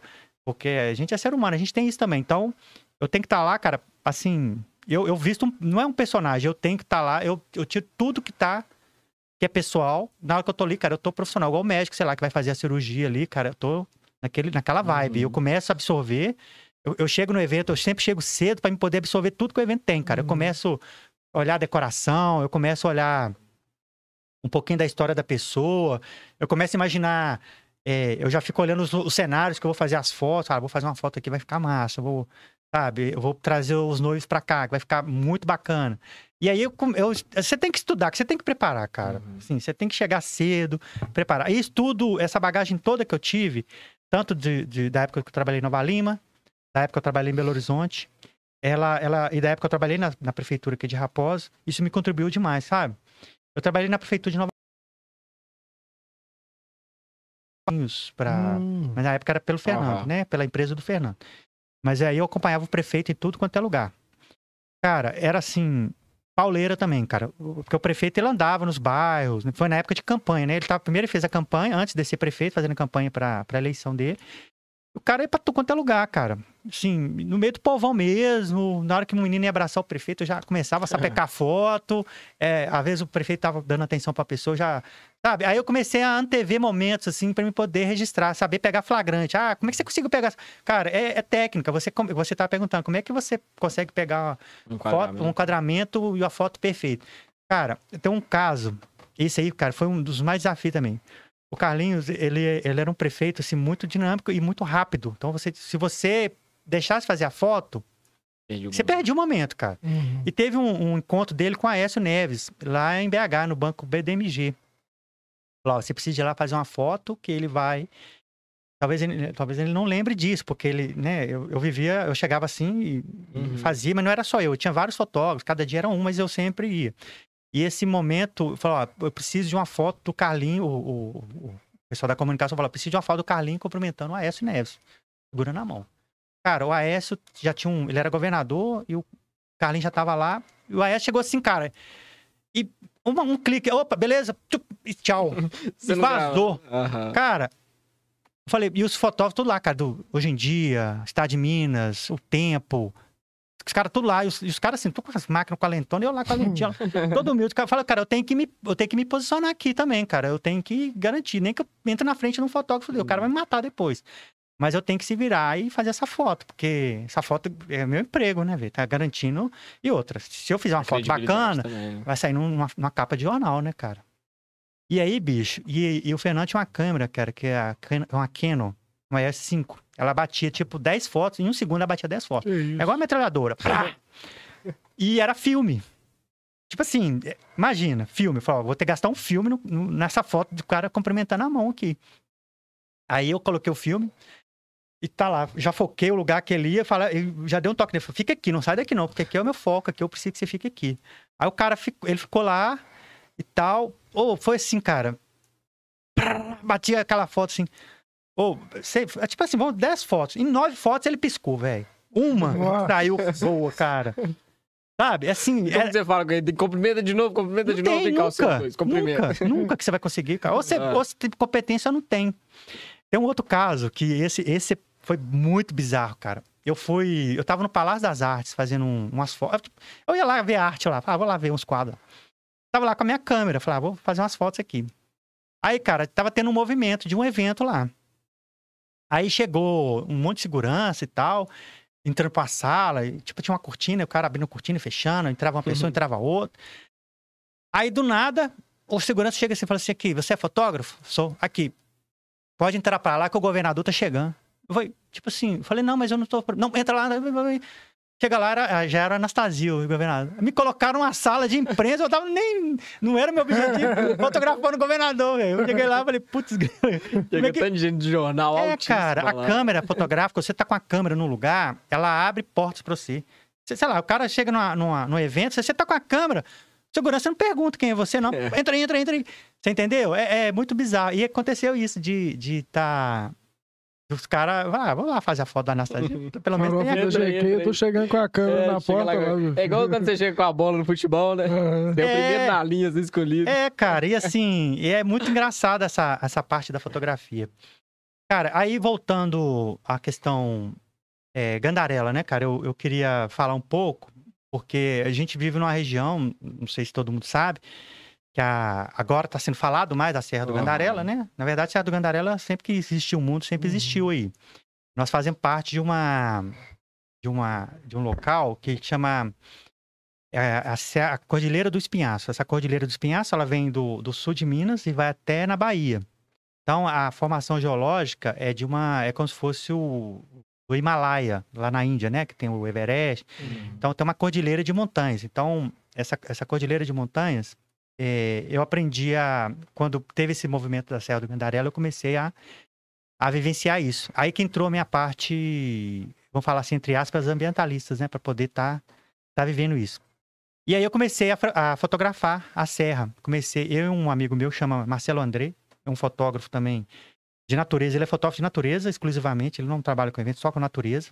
E esportes radicais. Ele fotografa mergulho em caverna, escalada de montanha, alpinismo, é, motocross, tudo. Tudo que é esporte radical é, é a especialidade dele. E natureza também. E aí eu comecei a pegar, eu peguei amizade com ele, que a gente começou a ter essa mesma ideia de, de fazer as fotos no- na Serra do Gandarela. E a gente começou a descobrir, cara, de locais que eu nunca imaginei, ter- nunca imaginei que teria. Né? Hoje em dia, quem mora em Raposa sabe que Raposa está tendo muitas cachoeiras. Cachoeira Uhum. da, da Janela do Céu, que foi, Uhum. pode falar que na pandemia que a, a maioria das pessoas descobriram, né? É, que a gente né, começou a... Eu, eu, fui, eu participei desse, desse encontro junto com o Tauan, que o Tauan é da Mar, do Mar de Morros, faz o guia, né? Eu vou falando das pessoas que eu tô tendo Aham. vivência e vou fazendo o jabá deles. E aí ele, ele me chamou, Robson, vamos lá na, no açude pra gente ver se acha cachoeira lá, vamos. A gente, é, aquela, aquele, aquela primeira história que eu contei da, da foto cogumelo, de andar no rio, até hoje eu faço. Ele falou, vamos lá, vamos lá, pra a gente acha uma E cachoeira. sempre com a câmera na mão. né? Sempre com a câmera na mão. E aí, cara, a gente foi lá, descobriu essa janela do céu lá, que é um lugar maravilhoso, que tem uma cachoeira. Você já foi lá? Você já, foi lá? Já, já. E aí logo abaixo tem a Cachoeira da Fé. Aí fomos descendo um pouco, mais uma cachoeira. Aí foi mais descer mais um pouco, outra cachoeira. Cara, um complexo de sete cachoeiras. Cara, a gente fala assim, a gente tem um potencial turístico aqui, cara, enorme, cara, assim, gigantesco. Aí eu, a gente chegou nessa Cachoeira da Paixão, que, que a gente fala. O acesso lá não tinha, a gente cortou no mato mesmo, o peito com facão, e foi descendo até achar a cachoeira. Aí o Tauan bolou uma rota pra lá e agora ele faz roteiro lá pra, né, vem muita gente de Belo Horizonte pra cá, pra poder, não só de BH, de todo lugar, pra poder fazer essa rota. Tem o Gustavo, né, o Gustavo do Camp, Gandarela, que é, Uhum. é um amigo também. Eu falo assim que nós somos os, os amigos do, do Gandarela, assim, do parque. Depois que o parque foi construído, esse, é, você sabe por que, que o parque foi construído, né? O parque ele foi construído em 2014, por causa dessa ameaça da mineração. Hum. Então os ambientalistas juntaram, falaram assim, a gente tem que proteger essa área. E aí conseguiram, pelo governo federal, de construir um parque nacional. Ele não é um parque estadual. Tem um parque municipal, que é do município, que aqui é o Poço da Pedra é um parque municipal. Tem um parque estadual, que em vários lugares tem que, que é categoria estadual, e tem um parque nacional. Esse parque nacional não é um parque de diversão, é só para vocês entenderem. Um parque, quando você fala um parque é, preservação, é um parque para preservar, é um parque que tem que ter uma área protegida. Ela- Verde, essa né? área ela precisa de ser cuidada, porque ela tem é, é, elementos importantes ali. Um deles, que é o mais importante, é a água. Não é questão só do turismo. O turismo é importante para preservar, que quando tem um turismo local, você não vai destruir, você não vai ter a mineração. Então você vai ter um local que, que é protegido. E, e nós estamos vivendo, cara, é, essa questão ambiental, a gente está vivendo a situação climática, né? De, de- a gente está vendo aí, né? As, Aham. enchen- as enchentes, as chuvas, né? é, em excesso, Calor do nada. aí calor do nada. chove. Cara, antes de construir o Parque Nacional, a gente já estava prevendo que uma hora ia acontecer, a mineração ia gerar um problema para a gente. A questão das barragens. Uhum. A gente já foi muito criticado, ah, porque a mineração entrar em Raposo, vocês, vocês não em- querem Ah. um progresso de Raposo, vocês não querem. Como vocês combateram essa- essas críticas? Hum. Porque é muito difícil, né? Você continuar numa, num projeto com várias pessoas do lado ali falando, não, tem que construir para gerar mais empregos. Cara, é isso, assim, eu aquilo." entendo que o emprego ele é importantíssimo, sabe? Qualquer tipo de emprego. A gente, eu entendo que a mineração realmente ela tem a sua função social de, de empregar. Hum. É, um exemplo, é, tinha, igual eu falei, tinha Amor Velho. Amor Velho empregava muita gente. Aí ela fechou. Aí, depois que a Amor Velho fechou, o que, que aconteceu com Raposo? Todo mundo sabe o que aconteceu com Raposo. Raposo era considerada a cidade das viúvas, Uhum. né? A gente sabe vocês são novos, mas eu tenho casos que toda semana você via um velório. Aqui em Raposo tinha a tradição do velório ser andando na rua. Toda vez você fechava o comércio, então você tinha. Hum, É, até cara, pouco tempo. terrível, Até cara, tempo terrível. Eu, eu não tenho vergonha de falar, porque é a nossa realidade. Então, a gente vem da questão minerária. A gente tem um sofrimento da questão minerária na região. Lógico que a mineração gera muito, gera, gera renda, gera emprego, né? Muitos, muitos raposenses dependem da mineração para trabalhar. É Lógico que a gente concorda, eu eu concordo, né? Tem que ter, é importante, né? O, o minério é importante, né? Mas a gente tem que fazer de forma, essas empresas têm que fazer de forma responsável. E, e aí o que acontece? Aí quando teve esse, é, vamos colocar lá em 2010, 2011, teve esse movimento. A gente estava sabendo que ia acontecer um- uma mineração de grande porte lá na, na, na região da Serra, que ia pegar a cidade de Rio Acima, é, Caeté, Santa Bárbara e Raposo. E, eu- assim, uma mina que ia trazer praticamente quase 2 mil funcionários. Então, o movimento da cidade ia mudar. A, a geografia da cidade ia mudar. Ainda está correndo esse risco, né? De, de acontecer, de vir.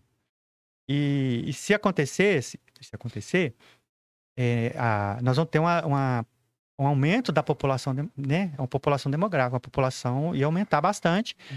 E é, automaticamente aumentar a quantidade de veículos na cidade, quantidade de poeira, quantidade de Uhum. poluição, quantidade de pessoas que estão vindo de fora. né? É, acontece Fora muito índice de. preocupação, É muito Uhum. preocupante. Uma condição. É, ia acontecer muito de gravidez precoce, de pessoas que talvez não ia trabalhar, mas estava vindo à procura de emprego e ocupando. Às vezes, ocupando lugares que, é, entre aspas, invadindo lugares, sabe? Assim. É, é lógico que eu não vou generalizar. É, tudo tem que ter um processo social. Mas Viraria uma metrópole, mas cresceria des, deso, Desordenado. desordenadamente. É, com, é porque é o seguinte, a mineração ela não tem nenhuma obrigação de, de ter o, o cuidar da cidade. Assim, de, Uhum. de cuidar que eu falo é de. Não é função dela administrar a cidade, não é função dela asfaltar, não é função da, da mineração ela ela criar posto, criar posto de saúde, criar hospital. Não é a função dela. É a Uhum. função dela quer minerar e pagar os impostos dela. E a cidade, com esses impostos, que vai fazer isso, né? A prefeitura que vai fazer isso. Porém, eu acho assim que é, tem que ser um diálogo muito grande, né? É, eu tô fugindo um pouquinho aqui da, do, do meu trabalho, Nada, nada, mas é um nada. trabalho mais abrangente que, que tem a ver com, com a gente aqui da cidade. E a gente já tem experiência, né? Nós raposenses, igual eu falei, sou um povo sofredor, cara. Um povo que, que rala pra caramba. Sofre e rala, porque a gente tem se- é, consequências da enchente, consequências da mineração, E tem o risco de barragem, Uhum. não é à toa que estão tendo sirene pra todo lado e que você fica escutando, né? Imagina uma criança de Uhum. 5 anos Hum. escutando uma sirene, cara. Pra ele o mundo tá acabando. Às vezes uma Inclusive, pessoa já- idosa. Às vezes o pai tá trabalhando, a criança tá na escola. Toca sirene. Você entendeu o que, que é isso? O Uhum. psicológico? Cara, a gente. É, eu, assim, eu gosto de contar casos bons, engraçados, mas eu tenho que falar coisas sérias. E, e Raposo, cara, a gente.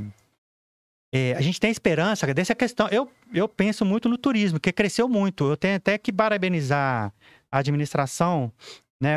Que eles estão arrumando mesmo a região do Poço, né? Teve verbas Hum. é, de, de, de, de empresas, né? De, de, de outras empresas que estão é, reformando, né? Fizeram calçamento lá na região do Poço, fizeram sinalização, né? Agora vai fazer a capacitação é, de pessoas para poder estar atendendo o turista. Imagina você poder trabalhar na própria cidade, você não ter que Uhum. deslocar daqui para lá, sabe? Você, né? A cidade ter uma demanda de, de hotéis, de, de pousadas, de restaurantes bons, de empresas que, que atendam ao turista. Vamos, vamos pegar um exemplo, Serra do Cipó. Vocês já foram? Vocês conhecem Serra do Cipó? Já, já. Serra do Cipó é um lugar, é um parque nacional também. Parque Nacional Serra do Cipó. Lá tem uma estrutura total do turismo. Então lá você vê pousadas de tudo quanto é tipo, restaurantes de tudo quanto é tipo, empresas que atendem. Lá tem uma economia muito boa na questão do turismo. E, e- e lá é 100 quilômetros de Belo Horizonte. E Raposa são 30 quilômetros de Belo Horizonte. Cara, você já viu essas cachoeiras que tem aqui? Hum. Cara, você já viu os lugares que dá pra fazer tanta coisa pro turismo, tanta gente que pode vir pra cá passar o final de semana? Pra tirar foto. Casa de trabalho. temporada. Eu descendo, descendo a janela do céu de tirolesa, chegando lá embaixo É, na açude. Você entendeu? Então, assim, nós temos uma, uma, uma demanda muito, muito.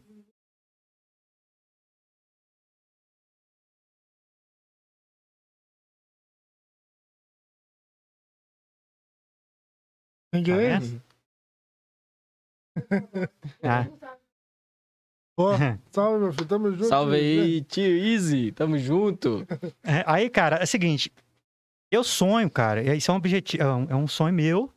Por eu ter essa vivência toda de Raposa que eu contei, de- de- eu conheço bem a natureza de Raposa. Eu conheço bem a cultura de Raposa. Falando, voltando à mineração, se uma mineração de grande porte entra, cara, você indiretamente você mata um pouquinho a cultura da, da identidade da cidade. Uhum. Cultura do Congado, da Semana Santa, da, sabe, é- é, essa cultura que a gente tem das festas tradicionais, do carnaval, do carnaval de rua. Você, você come, é- é- isso aí mata um pouco, sabe? As cidades onde entrou grande mineração, elas não, não e saiu, elas estão pobres. Itabira é um exemplo, Uhum. que teve uma mineração gigantesca. Mariana também. É, então assim, Hoje foi o quê? Foi na, na sexta-feira a professora tava contando pra mim que lá em Mariana ela faz um, tra- um trabalho lá, né? uhum, Com aquelas crianças que tiveram que sair da zona rural e ir pra, pra a- cidade. Eles chamam eles de laminha, porque eles falam que atrapalhou a economia deles de ter acontecido aquele desastre, sabe? terror. Porque a Samarco saiu de lá e a Mariana hoje, tipo assim, era 100% dependente da mineração. 100% não, Mariana uns da 90. Central. Não, Mariana da Ah, cidade. tô brincando. Aí, tipo assim, dependia disso. E muitas pessoas apontam o dedo e falam, não, saíram de lá, mas a culpa é sua por ter saído. Sabe? cara, eu vou te falar um negócio. Eu, eu, tô, eu tô numa fase da minha vida que eu tô vivendo é, várias situações. eu, eu leio alguns livros, né? Cara, tem um livro que eu li agora recentemente que eu chama Escravidão. Fala da escravidão que aconteceu no Brasil, né? O Brasil foi Hum. o último país a abolir a escravidão. A escravidão. E foram mais de 5 milhões de negros que foram escravizados. E, e nós vemos dessa cultura. O Brasil tem 500 anos, né? mais de 500 anos. Porém, é um, é uma, é um país, é um continente, é um país novo comparado à Europa, que tem China, Japão, que tem milhares de anos. Hum. A própria África. E nós vemos de, um, de uma cultura de exploração. Exploração de mão de obra barata, exploração. É... Viemos de um elitismo, porque eu falo assim, eu sou raposense, cara. Eu sei que quando eu tava na, na, em festas grandes em BH, se você falasse que era de Raposa, você era Ah. tratado diferente. Uhum. Eu, eu conheço raposense que tem vergonha de falar que mora em Raposa. Eu tô te falando porque é, é, eu tô contando esse caso porque na minha fotografia eu tô abordando muito esses temas. Aí depois que eu li esse livro, cara, eu, eu, eu comecei a entender um pouco, ler, ler história em geral, história do Brasil. Eu tô começando a entender um pouco é, por que, que tem tanta diferença de classe social, por que, que tem tanta. Esses problemas econômicos que a gente tem. Raposa tem um problema econômico que, eu falei, não tem fonte de renda Hum. para gerar emprego para as pessoas. A fonte de renda aqui que tem, não é a fonte. É, a maior empregadora aqui é a prefeitura. O restante é comércios pequenos. Mas se você for ver, não tem empresas grandes. Uhum. Não tem empresa assim que, sei lá, empregue 200 funcionários. Empregue, sabe? O mais que tiver é 20 a 30 funcionários. E. E assim, a gente, cara, quem é raposense, para você trabalhar fora, você tem que se, se sujeitar Há muitas coisas. a, co- a outras Nossa. coisas É. de pessoas Uhum. porque um cara que, tá, que mora em Belo Horizonte, o patrão lá falou meio torto com ele, o cara ah, pede conta e vai embora, porque ele arruma outro. Agora o raposense não, o raposense tem, primeiro tem uma passagem caríssima. Uhum. Ele depende disso. O cara, a pessoa tem que acordar muito mais cedo, chega em casa muito mais tarde. Inclusive, essa passagem ano que vem vai aumentar de novo. Pois é, cara. E, e aí, eu penso assim, cara, é que eu tenho esperança, isso aí é um sonho que eu tenho, mas eu acho que já tá sendo, tá acontecendo, de Raposa ser um, um polo turístico, cara. Ser um, Uhum. um ponto de, de. Não só turístico, mas de um lugar que tenha prosperidade, que dê renda para as pessoas daqui. Sabe? Eu acho assim, não só o turismo, mas uma, uma, uma empresa que, que não dá tanto dano, né, nem psicológico, igual a mineração dá, nem dano é, material das pessoas, mas um- um- uma empresa que, que, que, a- que, a- que possa gerar né, é, rotatividade dentro da cidade, economia Sim. dentro da cidade. E aí, eu, uma delas que é muito grande, um, potencial grande, é o turismo, né? Sim. É, quando eu falei desse, é, da região do Poço e da, da Serra do Gandarela, essa semana foi, foi inaugurado aqui né, a- a- o parque, né? A gente tem um parque municipal aqui que é o Poço Azul. Então, lá, quem tá indo lá viu que agora tá tendo né, uma cerca, tá tendo as placas indicativas e, e tem esse mapa agora aqui, que é o mapa da Serra do Gandarela. E esse mapa abrange Raposa, Sabará, Caeté. Né, o pessoal do Eco Águas, né, que eles fizeram para incentivar o turismo e para preservar. Então, é, a gente vai ver se consegue, para deixar em alguns pontos é, de comércio, ah. para poder, quando o turista vier, ele ter Sim, sim. acesso. E, e porque eu acho assim também que Raposa tem muito. Muitos raposenses não conhecem a cidade. Não conhece. Outro dia eu fiz uma enquetezinha lá. Quem conhece o Poço Azul? Muitos raposenses falaram que Que não isso, conhecem o Poço? Azul. O Poço Azul, gente, é, é- vamos falar que é, que é 3 quilômetros da matriz. Hum. É muito perto, sabe? Lógico que tinha uma época que era inviável você ir pro poço, que era, era o- a situação lá era muito complicada, né? Vinha muita gente fora, você não tinha... Ficava. É, ficava meio né? receoso, né? Não Ah. tinha muita segurança, porém, é... mas sempre teve. Mas agora sim, agora tá com placas, né? Tá com placa informativa, tá um, tem um lugar muito organizado, você não vê lixo, tanto lixo mais, né? Tinha uma época que você vira muito, tem uma época que eu fiz uma, uma- um mutirão, cara, de... de... Pra catar lixo lá, aquele saco de 100 litros, eu tirei uns 12 sacos, só na região do Poço Azul. Então o pessoal era fralda descartável, era copo, latinha de cerveja, o pessoal leva o lixo e deixava o lixo todo lá. Ele levava o peso, mas o que estava mais leve ele não trazia de Uhum. volta, sabe? Então, eu até falo assim, quando você for para algum lugar, você tem essa consciência de voltar com o seu lixo, sabe? Porque aquele lixo que está lá em cima, na hora que, que o rio enche, ele vai dentro das casas que estão aqui embaixo. Né, sobe, às vezes, Uhum. principalmente na Val do Sítio, esse lixo volta. É, eu tenho um- uma frase que o meu sogro falou comigo, que, fa- que falou, que eu achei muito interessante. O ser humano, ele já foi à lua, ele, tem ele já teve tecnologia para ir à lua, mas até hoje não sabe o que, que faz com a água. Se você for observar, a gente toma água do Rio das Velhas. A gente toma água, eles sujam, a gente suja a água, depois essa água é tratada para a gente tomar. Sendo que a gente podia tomar uma água Ah, diretamente uhum. limpa, sabe? É, a cabeça, a gente tem a cabeça ambiental, sim. Pô, a gente podia tomar água de qualidade, né? Raposa é um lugar que tem. O que mais Não, tem é O água. Ritirim tem direto na sede. A casa da minha avó é. Hum. É, eu falo assim que a região do Brumado, cara, eu, eu frequentava o Brumado, o Brumado eu ia muito para nadar. Então você pulava de lugar alto, era fundo. Hoje a água não passa da canela. É. Cara, então assim, eu vejo que as coisas estão perdendo, a água tá secando, sabe? Se entrar uma mineração de grande porte lá na Serra do Gandarela, eu acredito que a. a- é, vamos, você pensa comigo aqui, ó, tem uma montanha aqui. A montanha, ela funciona como esponja. Sabe essas esponjas de, de lavar vasilha? Toda vez que chove, a água entra nessa montanha, fica armazenada. E aí, essa água sobe e forma as cachoeiras, forma as nascentes. Uhum. Muita gente pergunta, essa água que eu tô tomando, da onde que ela vem? Ela não vem da torneira. Ela vem, ela vem da natureza. Mas para você beber essa água limpa e boa, o lugar que você que ela nasce tem que estar preservado. Aí beleza, tem a montanha aqui. Se parar de chover hoje, o que tem de água que vai sair dura por 50 anos com a montanha preservada. Agora se você vem e começa a cortar a montanha, vai comer na montanha, você tira essa esponja, você está comendo essa esponja, então você está tirando o, o. Como é que fala? A gente fala aquífero. Você está tirando o, o recipiente que armazena a água. E aí pode acontecer futuramente de assorear o Ribeirão da Prata. Eu até acredito que o Ribeirão possa até ficar da cor do Rio das Velhas, por causa da mineração, ficar aquela água suja direto. Porque o Rio das Velhas é, é para ser uma água limpa. Uhum. Ele é dessa cor porque tem mineração em toda a região. Então, ele né, tem a ocupação também na, na, na beira do rio. Então, isso tudo forma um, é, essa coloração do rio. Então, você vê que na época de chuva fica mais vermelho ainda. Na época de seca, é, esse ano, por exemplo, o rio ficou muito seco. Por quê? Porque estava faltando água. Então, acaba que eles têm a represa, né? Que a gente tem a represa Copaz. Então, a água é, tem que abastecer Belo Horizonte, abastecer toda a região metropolitana. Vamos, vamos fazer uma matemática aqui rapidinho. Belo Horizonte são aproximadamente 3 milhões de habitantes. A região metropolitana são 6 milhões de habitantes. Dois rios importantes que abastecem Belo Horizonte é o rio Paraupeba, que foi lá em Brumadinho, que foi poluído e destruído, Uhum. Ah, contaminado, morto. E nós temos o Rio das Velhas, que ainda nós temos a, o Rio das Velhas que nos mantém, que nos fornece água.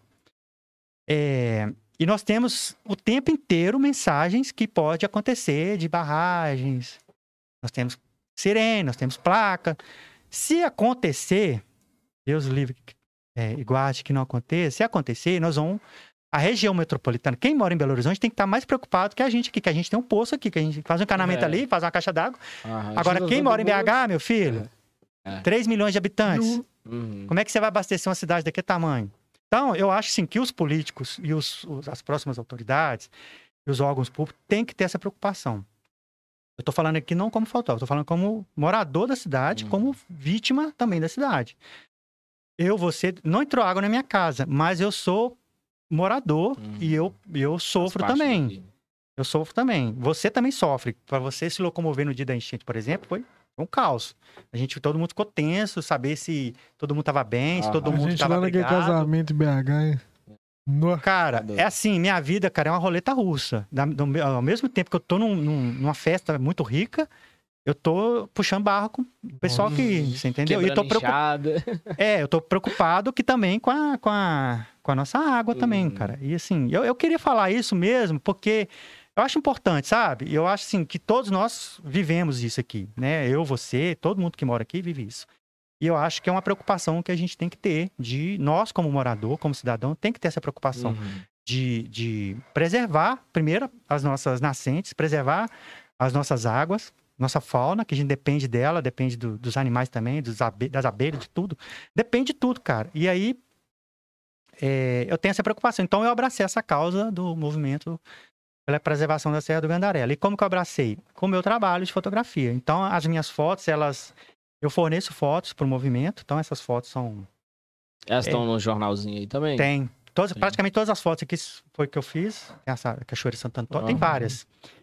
E, e outro dia aconteceu, eu, é, veio aqui em Raposa um grupo de é, professores de geografia da UFMG. E só que são, são que estão formando professores, estão fazendo mestrado. Pra você ver onde que eu cheguei, né? Uhum. Assim, de estar falando com professores da De universidade. cogumelo a professores de universidade. É, aí me chamaram para apresentar a cidade, a geografia da cidade, mostrar como que funciona a, a cidade. E aí, cara, eu me senti muito lisonjeado, né, pelo convite. E, e aí eu mostrei, é, é, só falar rapidinho, geograficamente falando, Raposa é um funil.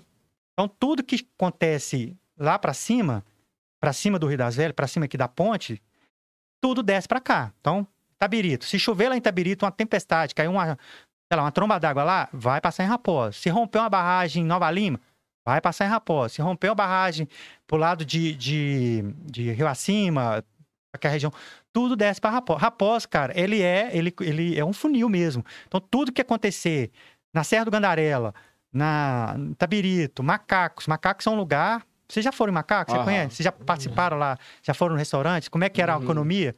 Sabe o que é Macacos hoje? Hoje Macacos é gigante. Sabe? Casas que valiam um milhão, não vale 300 É, mil, sei era lá. gigante. Antes era uma Sabe? cidade muito histórica Quem- lá, cara. Qual que é a culpa disso? De onde Uhum. que vem esse problema? Entendeu? É isso que eu quero deixar essa reflexão. E a gente, Raposa, tem que lutar por isso, cara. A gente já sofreu demais, a gente sofre. Nós já somos calejados com isso, nós já somos treinados com isso. Com... Nós já somos treinados com desastre. Né? A, gente, a gente foi educado vivendo desastre, infelizmente. Mas aí eu, eu, igual eu falei, eu creio nessa esperança da gente colocar a cidade uma hora num ponto é, bem vista, cara. Que você tem orgulho de falar, eu moro numa cidade que tem as cachoeiras mais lindas. Hum. Você possa imaginar na região metropolitana de Belo Horizonte. Eu, eu, eu moro num lugar que tem um, um lugar para você fazer trilha e você vai ficar, achar inesquecível. Você pode andar de jipe, você pode andar de moto, você pode andar a cavalo, de bike, entendeu? Você pode hospedar nas pousadas, né, nas melhores pousadas da região, tão perto de Belo Horizonte, com a natureza impecável. Nós temos ainda essa natureza impecável. Nós temos um povo acolhedor, nós temos um, né, é, uma cultura riquíssima, na cultural do Congado, igual eu falei, que vem né, da, desde a época da, da colônia, né, da, dessa- da cultura africana. Nós temos um Congado maravilhoso. Isso é uma festa do Divino, a festa Santa Efigênia, a festa do Rosário, que assim, que, que não pode perder, porque se a, se a cidade cresce demais, é, desordenado, igual você falou, e isso pode perder, Uhum. sabe? E a gente não pode perder nossas raízes. Porque Raposa ainda tem uma característica do interior, aquela cidade do interior, de que você gosta de ir pra lá, sabe? E o meu trabalho de fotografia é isso, cara. Ele aborda, eu, eu tento valorizar essa cultura, eu tento valorizar a natureza daqui. Então, se você observar minhas fotos, sempre tem, eu tenho essas mensagens nas minhas fotos.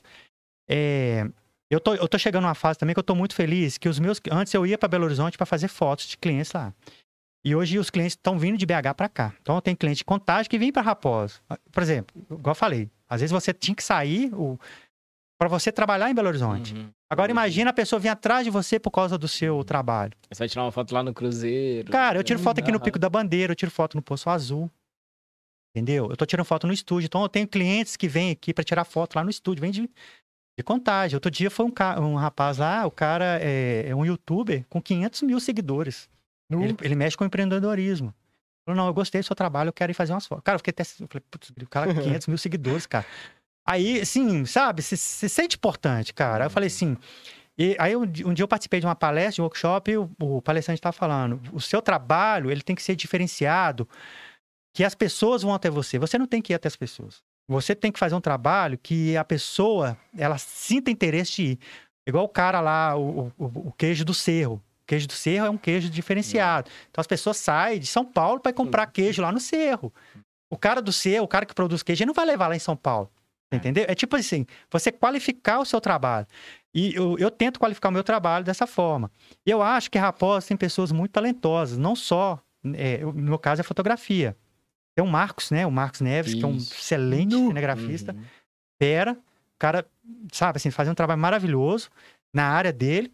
Então, assim, você vê que muita gente de fora vem também para contratar ele, né? Eu, vocês aqui também vai ter gente que vai vir, talvez, né, vai vir de fora uma hora para poder estar conversando com vocês, que vocês também vão ganhar o mundo. Eu, eu acredito que é, essa força jovem, né? Essa força é, de inovação.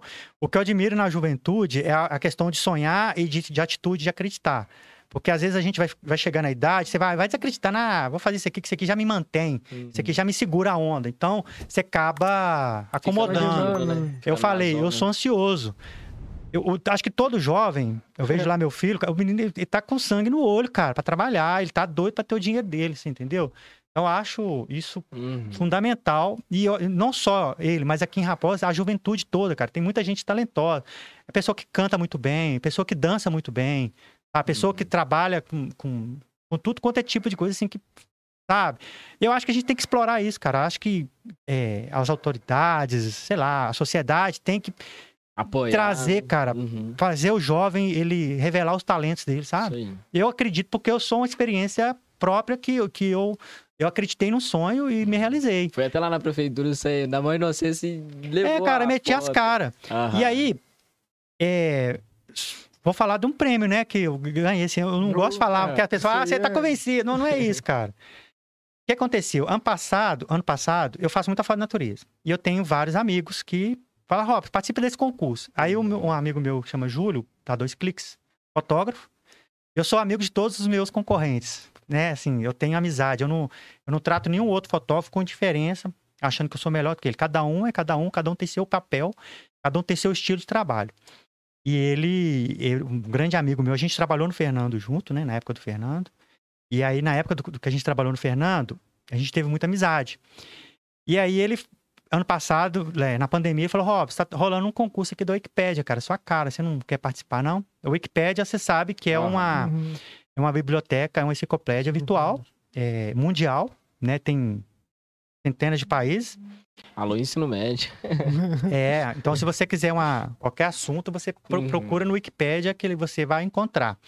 E na Wikipédia tem uma categoria que é mídia, que é só fotos, é, ilustrações, vídeo, e chama Wikiloves. Esse Wikiloves é uma, uma categoria do Wikipédia. E eles lançaram um concurso nacional é, sobre, sobre o Brasil, sobre as riquezas do Brasil e parques nacionais.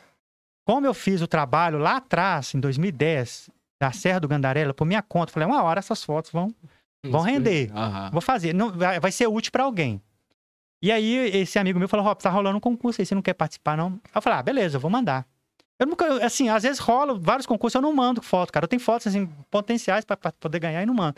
Aí mandei, separei três fotos de incêndio e de paisagem.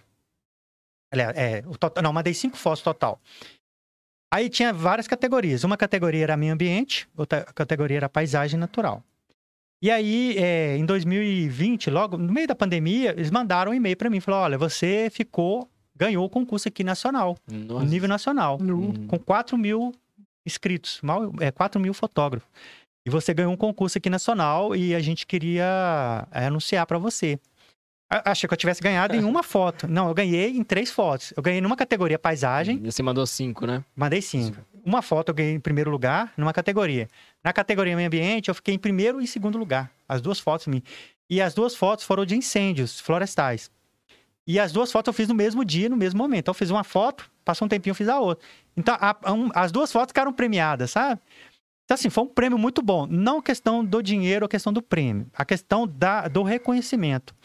Aí, eu voltei lá atrás, a gente volta lá atrás no cogumelo. Falei, putz, grilo, eu tava fotografando os mosquitinhos ali em cima da, da, lá, da bosta de vaca ali. Uhum. Os cara, aí eu- aquele negócio ali, cara, me, me trouxe um Hum. prêmio nacional, um prêmio reconhecido nacionalmente. E ainda perguntaram, né? Por que você tava tirando foto do. Pois é. Perguntaram, cara. O cara nunca duvide de ninguém, cara. Você nunca duvide da capacidade de ninguém.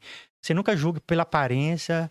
Você, morador de Raposa, você nunca, sei lá, você nunca divulga pela roupa, eh, julga pela roupa, pelo que for, cara. Não julga, porque você não sabe o potencial que aquela pessoa tem. Ah, Aquela pessoa, às vezes, ela joga um negócio na sua cara ali que você, você não acredita, entendeu? Cada um tem uma. Eu falo que cada um tem o seu potencial, cada um tem seu talento. Cada um sabe revelar aquilo que, que sabe fazer. E aí, cara, esse concurso, fiquei felizão, cara, divulguei e tal, beleza. Aí eles falaram, Robson, é, o pessoal do Wikipedia falou, Robson, é, nós temos. É, é, em cada país, você sabe que o Wikipedia são vários países. Cada país, eles juntam todos os ganhadores e aí tem um concurso mundial, um concurso internacional. E nós selecionamos três fotos para participar. E vai para a Alemanha. E aí são 34 países que participaram. Esse foi uma galera, sei lá, 40 mil inscritos, nem sei. Isso aqui é um. É, é- a sua ansiedade lá no alto. né? Cara, não, cara. Tava Eu, tranquilo. eu falei assim, não vou. Tem chance, né, cara? Pô, Mundial Internacional, cara. Não vou passar nem raspando, porque tem muita gente talentosa no mundo inteiro, cara. Pô, só raposense, assim. Aí você fica desacreditado. Aí um belo dia, eu esqueci que eu tinha mandado, aí eles mandam um e-mail pra mim, falou, Robson, é... aí já veio o inglês, todo em inglês, todo. O e-mail Uhum. todo em inglês, todo. Eu Falei, tinha que pôr até o tradutor lá. Falei, tem que saber o que tá escrito aqui, porque eu achei que é aqueles e-mails que você chega aqui. Ah, dispara. É, eu falei, ah, deixa eu spam. Aí tá lá, congratulations, não sei o quê. É, eu falei, deixa eu traduzir isso aqui. A sua foto foi selecionada em, em- na nossa categoria, meio ambiente. Ficou, eu fiquei em segundo lugar em 34 países, cara. Um prêmio, assim, cara. Caralho. Eu quase caí pra trás na hora que eu vi o prêmio. E, e, e assim, cara, eu, eu me senti, eu falei assim, tudo que eu fiz valeu a pena, cara. Tudo. Né? Eu, às vezes, eu não divulgo tanto, não falo tanto, não fico esnobando esse negócio, não, porque eu acho que o, o- da mesma foto que essa, que essa. Da, da mesma forma que essa foto é importante, foi importante lá. é, foi importante pra mim. Mas Uhum. cada foto que eu faço pra cada cliente, eu sei que aquela foto é muito importante pra ele, sabe? Então, eu dedico a foto para o cliente. Então, quando você me contrata, eu quero que você sinta orgulho de ter essa foto. E, e essa foto que foi pro, pro Wikipédia, ela, ela para mim significa isso aqui, ó, é o Gandarela. É, eu levei o nome do Gandarela mundialmente, numa questão ambiental. Uma, uma- não só o Gandarela. Eu levei o Gandarela e levei Raposos também, porque Raposo tá nesse pacote. Raposo foi mencionado, morador. Aí vários mídias. Aqui teve uma, uma empresa lá do Rio Grande do Sul. Foi até coincidência, não tinha nada a ver com banco demais. Que, me, que pegou a matéria e falou: olha, você foi ganhador, a gente queria fazer uma publicação sua aqui.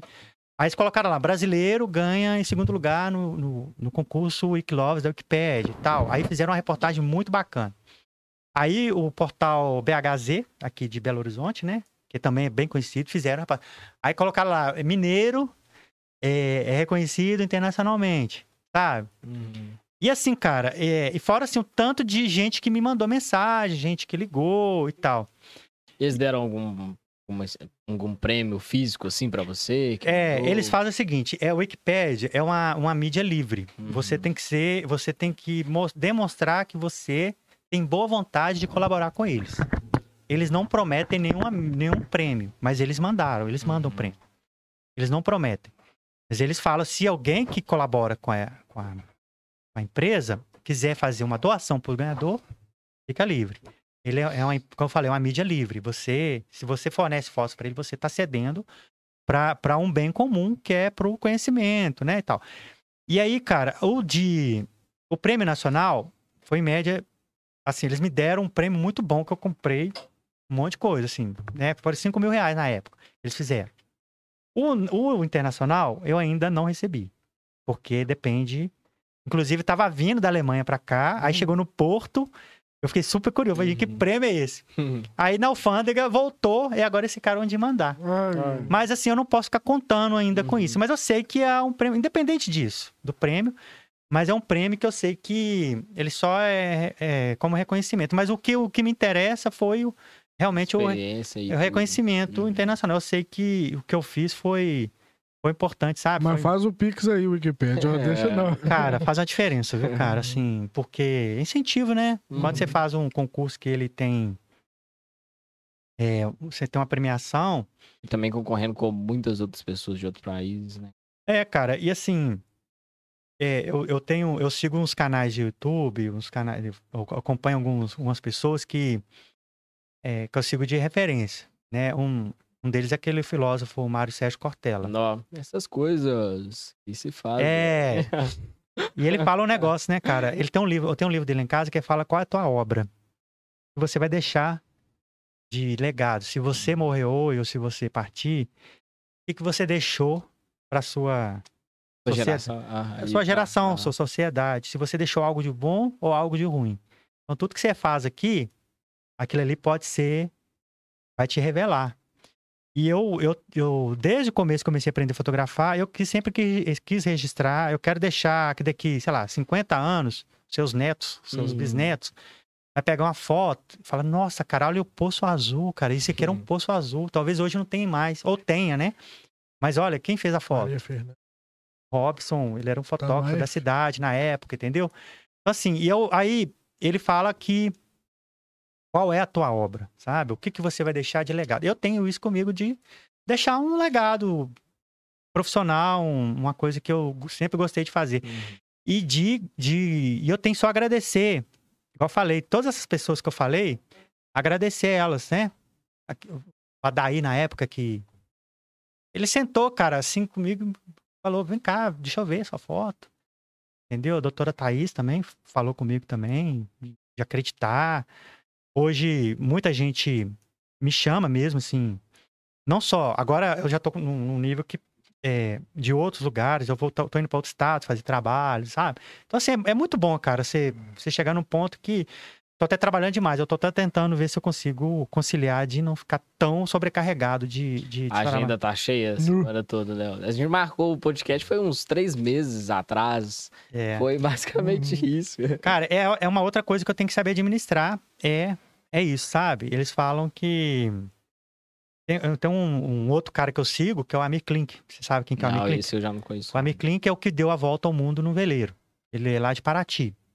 É um cara que tem um canal, ele no veleiro, a vela, veleiro, um barco, um barco pequeno. Ele deu a volta no Uhum. mundo. Ele foi pro, pro Alasca, foi pra Antártida. E ele é um cara assim, ficou rico, é um aventureiro.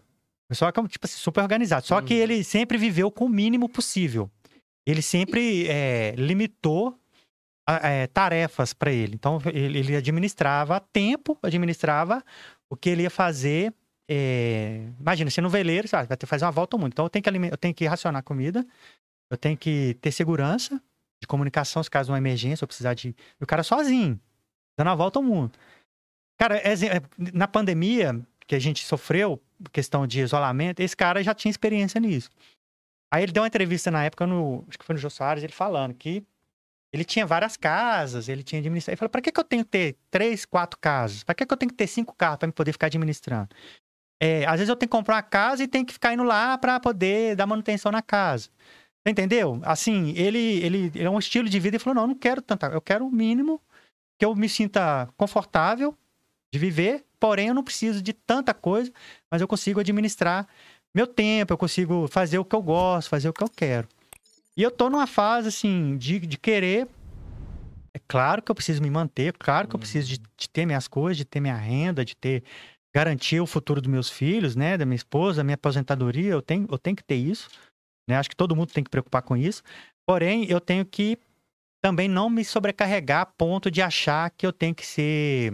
Ter muitas coisas, sabe? De, de Uhum, ter. Fazer tudo ao mesmo tempo. É, de sobrecarregar, de trabalhar que não doido, de, de, de- Por exemplo, o meu trabalho, eu não tenho final de semana. Meu trabalho é, é- é todo final de semana. Então, é, vamos dizer, eu fico longe da minha família. Então, quando tá todo mundo comemorando lá um, um evento na casa, lá em casa, eu tô fora. Eu sempre sou o último a chegar, às vezes eu chego no finalzinho, às vezes eu só almoço e saio para fazer um trabalho. Uhum. Às vezes eu nem participo. Teve a formatura do meu filho, então, eu, na época, é, teve uma das formaturas que eu não consegui ir por causa que eu tinha um, um casamento agendado, e depois a escola marcou a formatura bem no dia que eu tinha um casamento. Entendeu? Então, como que eu. São coisas que eu tenho que administrar, faz parte da minha profissão, sabe? Às vezes a pessoa acha que fotografia é só glamour. Não é glamour, é. Você tem os perrengues também, cara. Você tem os. Né? Tem dia que você não tá afim, tem dia que você tá. Você tá mal, você não, não quer é, ficar. Mas assim, é, como eu gosto demais do que eu faço, e quando eu chego lá, eu relaxo, eu já me. Eu, eu me transporto para aquele ali, eu me visto Fica 100% focado Hum. para aquele evento, cara. Eu, Sai, sai Robson de Oliveira, entre, entra Robson Dig. É. É, isso aí, é isso aí. Cara, eu vi o MC da, é, no show do Rock in Rio. Foi do, do outro ano, foi desse ano. não. Do outro ano, o cara tava tendo. Eu tava assistindo um- no, no Globo News é, a entrevista, ele, antes do show. Aí ele falando assim, cara, pra mim preparar pra um show, cara, eu tenho que entrar no clima. Eu não vou chegar do nada e começar a cantar. Eu, pra mim Uhum. começar a cantar, eu acho que todo artista faz isso, todo cantor deve fazer isso. O cara tem que cara começou a pular, cara, e agitar o corpo, e começou a gritar, e começou a adrenalina, cara. Começou a, a, a ter adrenalina, porque na hora que ele entrasse no palco, cara, o já cara tava já tava. Já tava no ponto ali, cara. Hum. E eu tenho isso comigo, cara. Quando eu vou fazer um evento, cara, eu já começo a, a, a me preparar, cara. Eu, antes de eu ir pro casamento, às vezes eu entro no computador, vejo fotos, eu começo a. Se for casamento, eu, eu começo a ver coisas que me inspiram, sabe? Eu começo a ver. é, saber um pouquinho da história, começo a ver fotos premiadas de casamento. Aí eu, eu fico nessa, cara, de, de chegar e, e acontecer, entendeu? Uhum. Não, e pra você poder se preparar, você já entrar na adrenalina, você antes tem que tomar aquela gelada, né, Thay? Uau. Quando você toma gelada, você já fica no clima. É. Sempre falar aqui agora da Central Distribuidora, a melhor distribuidora da cidade. Ó, lá você encontra as seguintes coisas, né? É muita coisa. Tem até carregador de celular, tem tem tudo, fone, tem brinquedo, tem tudo lá. Então, lá você encontra bebidas, carnes especiais, variedades em tira-gosto e tudo para o seu fim de semana. Não só fim de semana, você quer fazer um churrasco na segunda?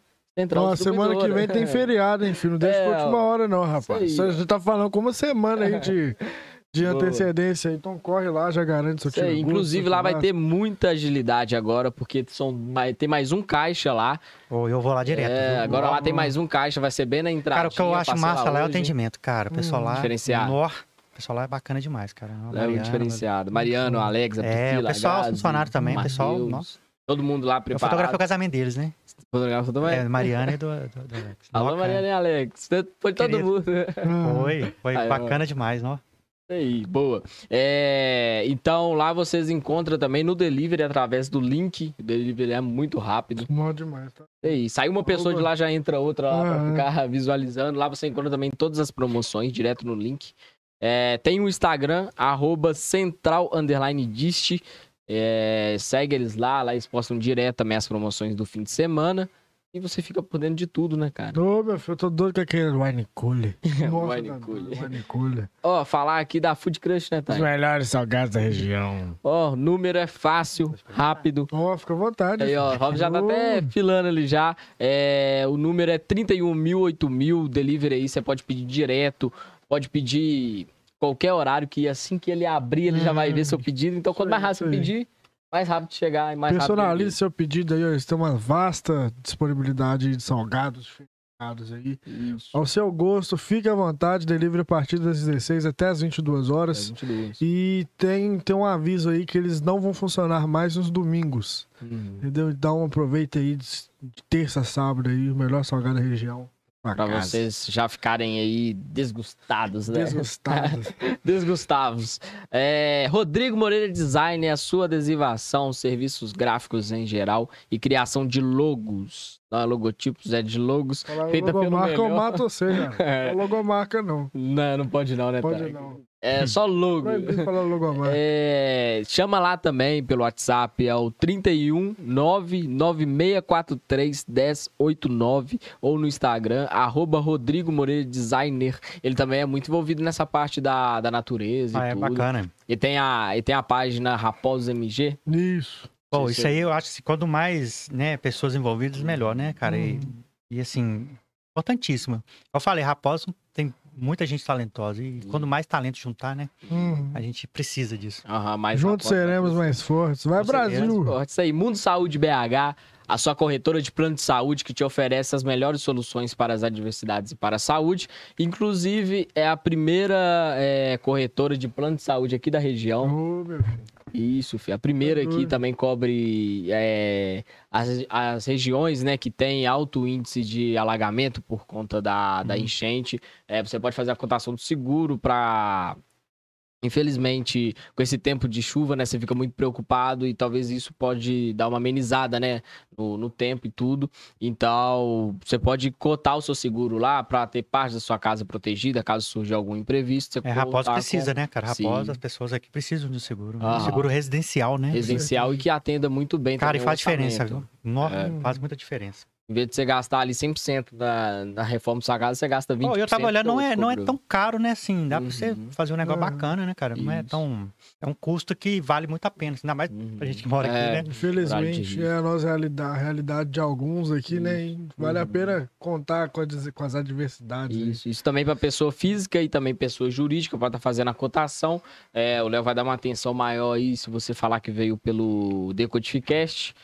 Então corre lá, é mundosaude.com.br ou então pelo Instagram Mundo Saúde BH ou jogar no Google Mundo Saúde BH já acha. Falar que também é isso aí, meu filho. MundoSaúdeBH.com.br Boa, agora falar da Nayara, né, Thay? Na Aerolália, serviços de depilação a laser e limpeza facial. Contando aí com né, uma, uma ótima novidade pra você aí que quer fazer algum desses procedimentos sensacionais, inclusive, né? Boa. Equipamentos de ponta, inovadores demais, cara. Isso. Serviço sensacional. Inclusive, em novembro, né, Thay? Tem uma promoção, falei pra gente do carnê da Nayara. Tem carnê das Casas Bahia, tem agora carne na- da Nayara, Lália, Lália, Lália. É, boa. Ó, se você tá com aquele programa que não pode deixar passar no cartão de crédito, tá? O cartão de crédito desse mês ou do outro mês já tá contado ali pra festa de fim de ano, pro Natal, pra viagem. Mas eu quero fazer aquela depilação, eu quero fazer uma estética facial, aquele Fazer a limpeza pra poder Fazer tirar uma foto no final do ano. Aí, ó, boa, aí, ó. No estúdio, Tudo a ver. a gente vai precisar é. também, né? Você Vai, até vai, falou. é. Até falou com ela e com o óbvio. Cara, tirar a gente depende, eu falo assim, que pra mim fazer a foto, cara, eu dependo da maquiadora, Uhum. dependo, né, da estética. Então, quando uma pessoa me, me contrata, ela contrata vários profissionais antes pra profissionais. poder chegar. pra- Uhum. A foto é só pra registrar tudo que ela fez. Pois é. A cabeleireira, maquiagem, é, a estética, tudo. E a até- roupa, Roupa tudo. Até ameniza um pouco do tempo na edição também, porque já tava Com certeza, é. ali e tal. né? Pô, isso aí. Ó, então, nesse mês de novembro tem 15 vagas. Isso mesmo? Ó, já tá no pico. Ó. 15 vagas aí pra clientes que queiram fazer esses tratamentos. É, então tem o boleto, vai ser direto pelo boleto, ela consegue parcelar pelo boleto, essa novidade você já não sabia, né? Hum. Parcela pelo boleto, aí não compromete o limite do seu cartão de crédito, é tudo no boleto bancário, ela vai dividir para você, ah, consigo dividir aqui em três vezes para você no boleto. Ela vai dividir com os melhores preços, é, com o melhor tratamento, com o melhor atendimento, então tudo lá, Nayara Olália. Narara, lara, lara. É isso aí, lá no Instagram, Nayara Olália, pode seguir lá que é sensacional, galera. Vocês seguem lá que você vai ver o trabalho dela, é muito foda. Agawato shopping lá, o shopping da construção. Aí, ó, se você quer um encanamento pra pegar uma nascente aí, como a gente falou, lá na Gaoto, lá tem tubos e conexões Gaoto, shop lá. Alô, Davidson. Ó, o Shop da Construção, especialista em produtos de acabamento para sua casa e materiais de construção, você encontra onde, tá? No shopping da construção, Agawato Isso shopping aí, lá. ó, lá não é de A, não- lá não é ABC, lá é de A a Z, beleza? Ô, então ô, é, Vitor, já vai é, direto. Vou falar um negócio do, do, da Otto. O que acontece? Quando teve a enchente esse ano, Uhum. foi um dos- uma das, pessoas- das empresas que mais deram suporte em questão de equipamento, cara, de pá, carrinho de mão, Uhum. luva, Galocha. bota. Cara, foi fundamental para ajudar aqui na, na cidade, E sabe? aí você vê que tem muita gente de coração enorme aqui, né, cara? E Uhum. inclusive aqui o estúdio todo, 90% é da, De lá, né? é, da, da Caota. A gente bate sempre nessa tecla com o Davidson lá. É, gente, dia 19, por aí, a gente já vai lançar o vídeo dele, que ele inaugurou a loja lá Hum. toda. Dá uma Leroy Devin lá, igual ele Leroy fala. Devin. Tá gigante lá, tá muito. É outro patamar. É É outro outro, pat- outro, outro patamar. é outro patamar lá. Ó. Ó, como que é o número de lá, Thay? Ô, Mano, o número de lá é o 3543-3261. Novidade aí, não é novidade tão breve, tão recente aí, mas você pode fazer a tinta da cor que você quiser, Da cara. cor que você quiser. Você quer fazer um cinza azulado, granulado, com tons de roxo ofuscado? Você pode fazer. Isso aí, ó. Cola lá. Viu uma foto de Robson lá e quer imitar aquela, aquela foto que ficou muito louca lá. Eu quero essa cor, essa, essa, essa daqui. E pegar um pouquinho da cor é, da camisa desse, desse cara aqui que tirou foto. E fala também, não Faz faz, cara. também. Então cola lá. Pode seguir lá no Instagram, arroba h.opto shopping lá. Aí. com OTTO. Boa. Ó, e uma empresa também que presta muito suporte também pra eventos, pra tudo que você precisar aí. Ah, não, tem um evento aqui que eu quero fazer, mas eu preciso de internet. A CNT Fiber sempre tá lá com o balãozão dela lá, mostrando para todo mundo, com a internet mais rápida aqui da região. E é rápida mesmo, não tem nem o que duvidar. É ultra banda larga, tal, com os preços muito acessíveis uhum. também. Ela tá aqui colada com a gente, sempre Desde sempre, Fiber, rapaz, cara. desde os primórdios é, da sauna. Desde sempre. Uhum. Ah, hoje já tá aí divulgada. A sauna era lá no Saca, era é, lembro, lá. Já foi lá. lá que a gente fazia o podcast, suando até os... Nossa! É, tipo assim, era desligado. Eu ainda tá desligado. É, é. Se não fosse, a gente tava aqui de outra cor que até hoje. Você falar com o convidado, é pra vir de roupão. pra vir de roupão, é pra vir de roupão e ligar na de lá tava fazendo fita, já chegava só entortando assim, daquele jeito. Não, é, não, o dia que Guilherme Tegu foi lá, tá... Então, mano, ele vai suar, mas tava chovendo, lá pingava, né, Thay? Nossa. Lá pingava. É, história pra vocês contarem. É muita que história. Isso, a gente tá esperando algum podcast chamar ele pra gente contar. Alô, galera. Alô, galera. Não vou falar nomes, não, mas pode chamar. Pode chamar. Aqui, ó, churrasquinho da Praça do Euclides. Alô, leiteiro. Alô, meu filho, ó, presente lá de segunda a segunda. Segunda a segunda. Faça show, de faça seis chuva. às dez e meia. Isso aí, galera. Colado lá, o mais tradicional, o famoso e mais tradicional churrasquinho de raposa, Patrimônio né, isso aqui, meu filho. Tá Cola praça. lá, tá chegando de BH, chegando de Nova Lima, cola lá no churrasquinho da praça. Boa. Sensacional, cara. E que tá lá direto. Ó, falar aqui da novidade, né, Thay? A gente fechou hoje aí que é da. Hoje, agora a gente pode beber à vontade, que tem igual à vontade. Ô, oh, meu filho. Ó, Drogaria Marilene, há mais de 20 anos, né, Thay? Atuando aqui no mercado. Sendo aqui referência aqui no, na região. É, Drogaria Marilene. Em breve a gente vai soltar mais notícias aqui. E o sorteio Fechou também, hoje. galera. Ó, teve um sorteio hoje. sábado aí. Boa. Você já tem como liberar ele aí, Gustavo? Deixa eu só aí. divulgar também um assunto muito importante aqui. Temos dois assuntos importantes. Muito importante, hoje, que hoje é. Tá agitado, isso aí, ó. Tem, tem uma amiga da, da minha mãe que trabalha, trabalha com ela no, no Marte Minas, que é o seguinte. É, o pai dela se encontra é, em um estado de ajuda. E você pode fazer o bem também. É, ele se encontra com um câncer no, no estômago, um caso muito crítico. E precisa de quantas, quantas pessoas ajudar, por mais que seja uma, ou então fazer uma corrente do bem, uhum. você consegue ajudar com uns centavos, com o que for, porque o tratamento é muito caro, muito caro. E aí ela tá fazendo uma rifa. Que o primeiro lugar vai sortear dois chinelos. Inclusive, a gente vai postar isso também no Stories, caso aqui ficar muito corrido, vai estar tá lá. Ó, o primeiro lugar vai ser dois chinelos customizados, mãe e filha. O segundo lugar vai ser uma diária com sua família na Cachoeira Proibida. Aí, ó, um espaço da hora também. É, terceiro lugar, um voucher de day use no sítio do Jacó. E o valor dessa rifa tá em 15 reais. A gente vai postar também no nosso Stories. E também tem a chave Pix para poder fazer essa o valor dessa rifa, né? Então o sorteio vai ser no dia 28 de novembro, a gente vai postar no nosso history, só dando um adendo aqui. E se já ficam cientes, a gente vai falar aqui também Sim. do podcast, que se uma pessoa ajudar, já faz um bem Com danado. Certeza, e é. várias pessoas ajudando, é, essa causa se torna muito maior, né, cara? Com certeza. E é uma coisa que todo mundo aí pode ajudar. Não precisa ser com o valor da rifa. É, o que você puder, você pode ajudar. O Pix vai estar liberado. A gente vai postar no nosso Stories.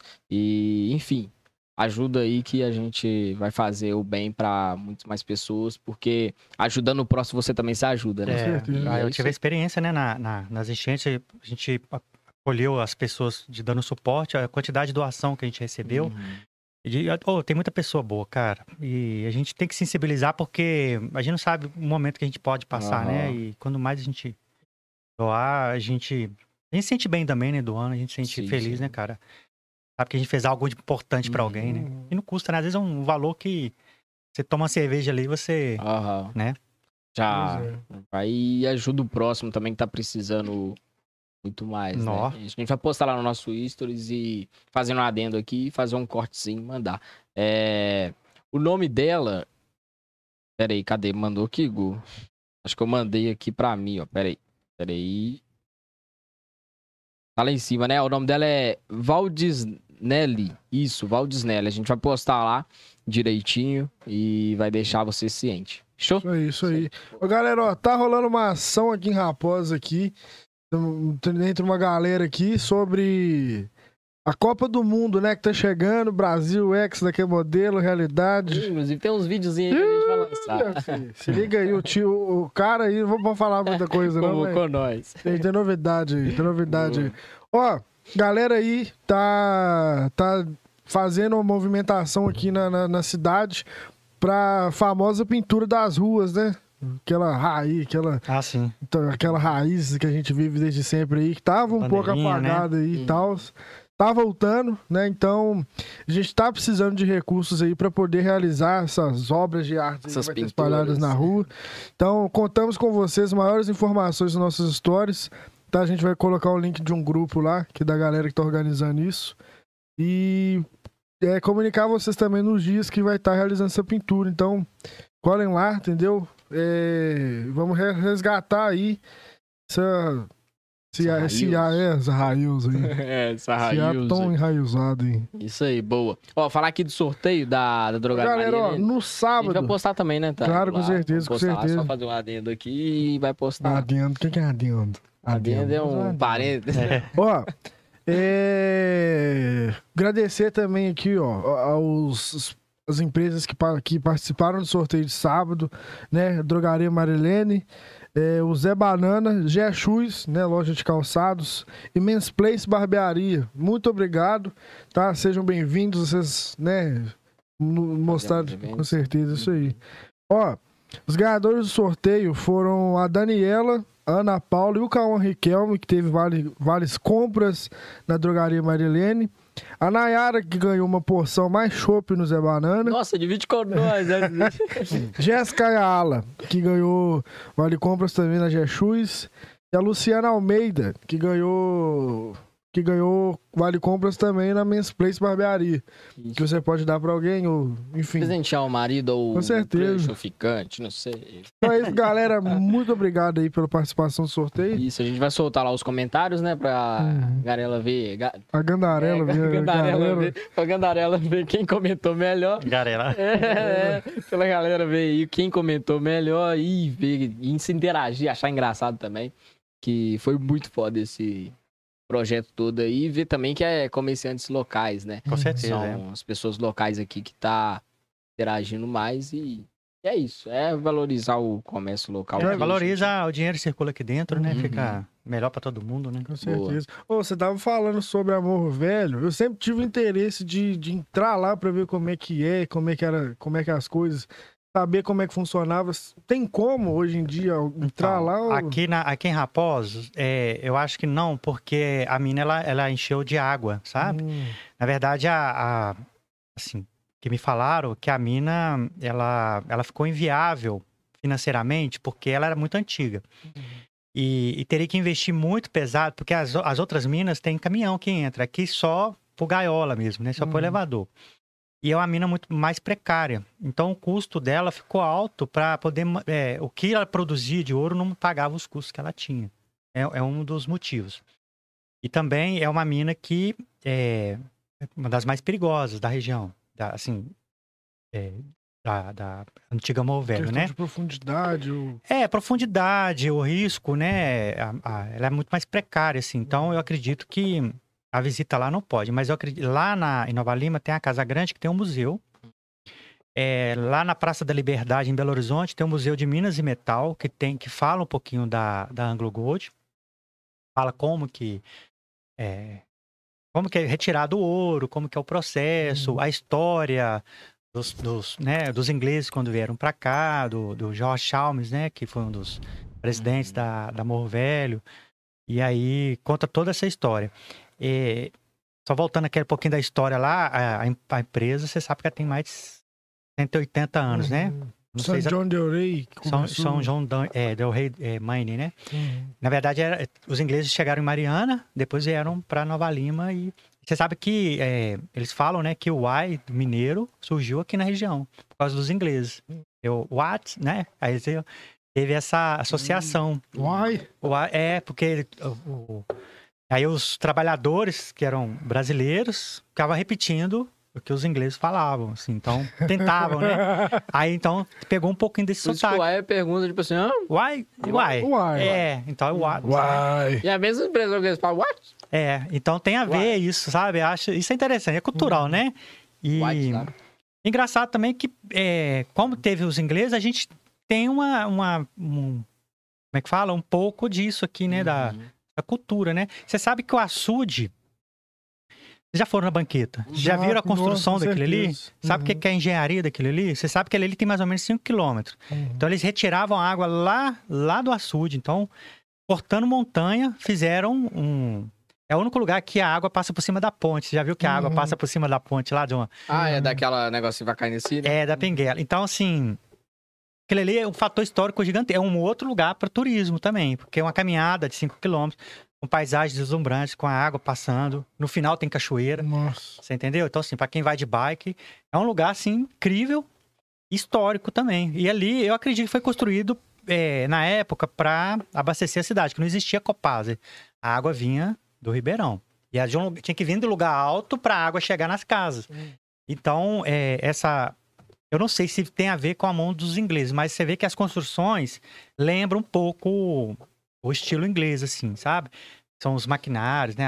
As estruturas, se você observar, até a, a arquitetura mesmo do, do negócio, assim, muito, a engenharia é muito, muito bem bolada. Você tem que fazer um desnível certinho para a água descer até chegar aqui. Vem de longe, né? Uhum. É um negócio assim que é para tem que ter um, seria bom ter, dar um treinamento para guias para poder contar essa história. O turista adora isso, cara. Adora casos, né? A Adora Pinguela também, É, né? O jeito você- que ela é construída. você apresentar um, um lugar histórico, né? Um lugar que, que...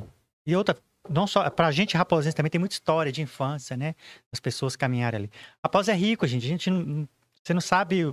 A gente tá desperdiçado, sabe? Desperdiçando conhecimento, desperdiçando informação. Sei que a gente podia estar ganhando, né? A cidade podia estar gerando uma renda aqui com, com esses lugares.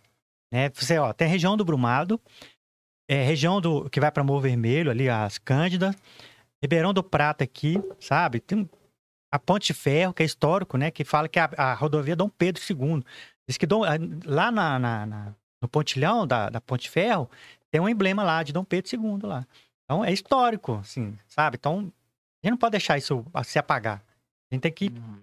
Vivenciar isso, né? Os professores de- das escolas podiam levar os alunos nesses lugares e falar, ó, aqui Uhum. teve, né, um... um... Vamos lá, no, no açude. O açude é um lugar que foi construído para abastecer a cidade, sabe? É, aqui foi construída a ponte que Dom Pedro, essa rodovia, essa ferrovia ligava Belo Horizonte ao Rio de Janeiro. Sabe, é, a, a matriz que tem muita história aqui, a primeira matriz de Minas Gerais, sabe como é que foi? As- assim, é legal levar para fora para excursão, mas Uhum. fazer uma excursão na própria cidade, sabe? Fazer um. Né, chamar uma pessoa que conhece bem da história da matriz e contar para os alunos. Eu fui, fui fazer uma palestra esses dias no Dom Cirilo. Os alunos, tipo assim, não sabia que. Pouquíssimas informações da, da matriz, sabe? Da igreja mesmo, assim. Aí eu falei um pouquinho, falei um pouquinho da Estrada Real, né? Que nós temos uma estrada. Vocês sabem o que que foi a Estrada Real? A Estrada Uhum. Real é, quando não, antigamente não existia rodovia, não existia estrada, é, qual? Que ligava outros municípios. É, é, era, era trilhos, né? E, e como Raposo foi uma das primeiras cidades de Minas Gerais, foram descoberto o ouro. E aí, essa estrada real, ela pega de Diamantina, vai até o litoral, até Paraty. E tem uma parte também que vai para Petrópolis. São 1.400 quilômetros de, de estrada. Só que era feito por animais, então tinha os tropeiros. Aqui na região não existia SEASA, por exemplo, não existia lugar de, de abastecimento.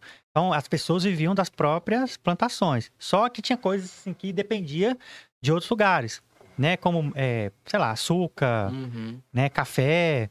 Então, é, aí tinha os tropeiros que, que passavam na cidade, comprando mercadoria e vendendo. Sabe? Tipo assim, ó, o que você precisava, eles te forneciam. É igual o carro do. É, tipo o carro do Uhum. ovo. Só que era por, por mulas Uhum. e os tropeiros. Então, eles dormiam na- na- nas estradas.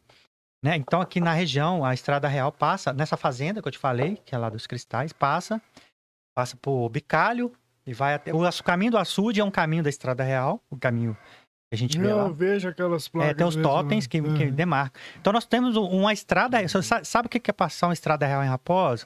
É um lugar de atrativo turístico gigantesco, né? O Instituto Estrada Real, ele tem os passaportes dos turistas que vêm do mundo inteiro. Raposa tem atrativo, a gente só tem que divulgar.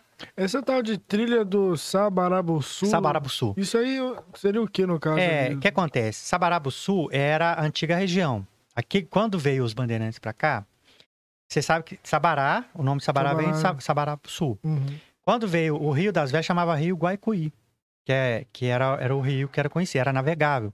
Então, parte do ouro que tirava daqui e dos insumos também era feito pelo rio. Era, era, tinha, um, tinha uns barquinhos aí que transportavam as mercadorias. Ó, pra você ver, hoje o rio praticamente não- você não consegue nem, nem, nem andar direito. Aham. De tão, você vê como é que o tempo vai passando e o que, que a gente está fazendo com a natureza. E naquela época tinha, é, é chama Caminho Sabaraçu, Uhum. né? Porque era, era- eu não sei se tem a ver com, a, com tribos indígenas, mas tem a ver com. com Ó, galera, se inscreve no canal aí, meu filho. canal aí. mandando. Duas pessoas pra 700, é. ó. Aperta o xizinho, o, o xizinho do chat aí, se inscreve no nosso canal. Oh, e, e é o seguinte, cara, essa história de Raposo, cara, é, essa história. Você sabe que aqui viveu, viveu índios, né, cara? Uhum. Viveu índios. Então nós temos uma. uma- a, gente, a gente esquece, né, cara, da, dos nossos verdadeiros donos das, das terras, né? De, dessa cultura. Então, a gente que é brasileiro, a gente tem um pouquinho de cada, de cada cultura. A gente tem uma tendência muito grande do, do- da cultura africana, da cultura indígena, né? Não, não só Raposo, não. Fala o Brasil em geral, mas Raposo, eh, por ser histórico, a gente tem, tem isso na, na- no sangue. Você vê na, nos- na- nas pessoas, né? Você vê a forma de dançar, a forma de expressar. Inclusive tem dancinha, né? Ah, Tem dancinha, cara. Tem o, tem o pessoal, cara. cultura. Eu sou apaixonado, cara, com o pessoal do Congado. Eu sou apaixonado com capoeira. Eu faço capoeira também. Então, capoeira? Ah, eu já até sei qual dancinha que a gente vai dançar. é, beleza. E, e a capoeira, ela entrou na minha vida também. E depois que eu comecei a fazer capoeira, eu, eu comecei a. Eu falo que é uma, minha outra academia, né? Eu não, não frequento academia, mas eu, eu faço um esporte. E a capoeira não é só questão de, de Física. física, mas é questão cultural. É, as músicas que tocam falam dessa época, eu, né? Eu sou apaixonado. Então fala dos lamentos, né? Da, que foi a escravidão, dos lamentos da vivência, né? Da, dos negros naquela época. E os toques, né? De, de- dos instrumentos também, tudo, tudo influencia. Eu, eu, cara, eu sou apaixonado, cara, com, com o Brasil, com, a, com essa cultura africana, essa cultura indígena. Português, Portu- é. tudo. É, mais ou menos português, mas... Não, mas tá, tá quando ele bebe, ele tem a cultura portuguesa. É? Fala umas palavras lá muito louco. Então, cara, e é isso, cara. Acho que é, Raposa é, tem um pouquinho de tudo, cara, né? Você sabe da nossa. é, a nossa gente tem, tem talento pra tudo e a gente carrega essa, essa história com a gente, né? Dos mineiros, né? De, de tudo. Uai. Você deve saber de quem que é aquele barquinho que fica debaixo do, do das, das Velhas. É ali. verdade, De- eu nunca soube. Não, você que- fala ali na. na- Nas- nas pontes, duas nas duas três pontes. pontes De quem que é aquele barquinho? Sabe um cara que sabe. mexe? Não sei se é dele, não, mas eu já, eu já tirei foto, eu tenho fotos desse, dele tirando areia, Areia? Ah. areia ali no Rio. É um rapaz que mexe com os cabritos que fica ali pertinho Ah, do Joãozinho. sim. Eu esqueci o nome dele. Mas ele, aqui é barco ainda, ele consegue subir em cima e tirar areia? Eu acho que se tirar, é, coisa, tem que arrumar, né? Mas aquele barco ali, eu tenho fotos dele lá dentro do rio, ele tirando areia nele. Que isso, Eu rapaz. quero tirar. eu- você sabia que eu tirei cascalho no rio? Ô, Quando eu era jovem? Eu vendia cascalho, eu vendia areia. que isso. Lá embaixo, na, em frente à escola Matadouro, tinha um Uhum. campinho ali, né? Eu já e- joguei bola naquele campo. A gente chama lá de praia. E ali, é, naquela época, é tipo assim, você- você- a gente jovem, cara, não tinha internet, tinha nada. Uhum. Você queria ter um dinheirinho. E a gente vendia cascalho, cara. Vendia pra Roberto João da Pinto, pra- era o João da Pinto. Vendia pro pessoal que tinha depósito de construção. Eles vendiam o cascalho. A gente tirava, Não, mas era muito cascara, hein? era. Aí ele ficava dentro do rio, cara, tirando lá. E era fazer os montes. Raposa tem essa, essa questão também, cara, de, de- da areia, do, do uso do rio, sabe? Eu, eu fiz isso um, tempo, assim. Meus primos faziam garimpo, aqueles garimpo artesanal Uhum. com bateia na- no rio, entendeu? Tinha uma época que, que tinha isso aqui em Raposo, né? De, é, a gente. O garimpo aqui, ele é, é- ele é- até hoje, tem pessoas ainda que tentam garimpar. Às vezes você tá, você tá andando pro, pro lado do, das Cândidas ali, você vê um- uma pessoa Uhum. batendo É. ainda. Na esperança, que Uhum. aqui, cara, tinha muito ouro, cara, muito ouro. E Era você muito- acha que resta algum. Resta alguma quantidade específica de ouro aqui na cidade? Cara, a região é a seguinte, nós estamos numa região, não é à toa que a Anglo Gold é uma empresa Hum. gigantesca que tira ouro, né? Eu acho que toda a região da Serra dos Penhascos, que eu te falei que é da Serra do Gandarela, Se você, igual eu falei, tem várias minas, você vai andando, você vê mina. Eu acredito que tenha, mas não, não... Não é hoje é mais abrangente- não- difícil não é de lo- abrangência, é, né? teria que ser uma coisa mais industrial. Você assim. acredita que na matriz, debaixo da matriz, tem ouro? Cara.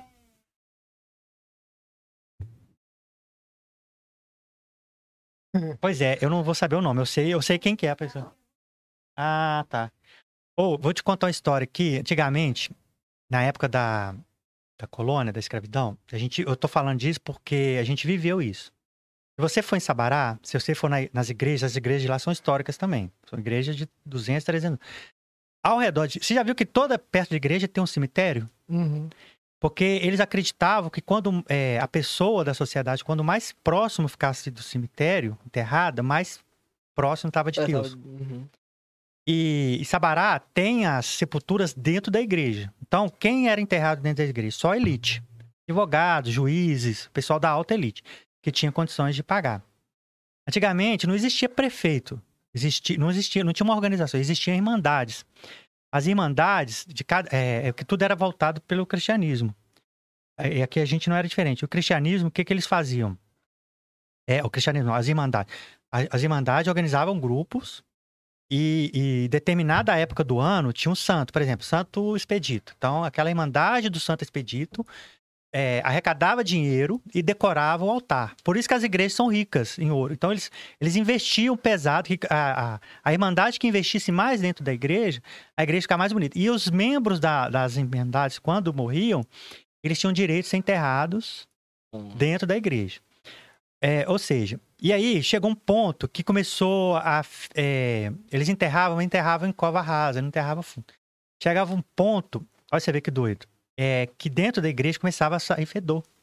Do, aí começou a ficar um problema é, de saúde pública. Uhum. Imagina você assistindo a missa e sentindo mau cheiro de um cara que tinha sido enterrado há poucos dias. Então, esses, esses, essas igrejas históricas, eu acredito que a matriz também tenha.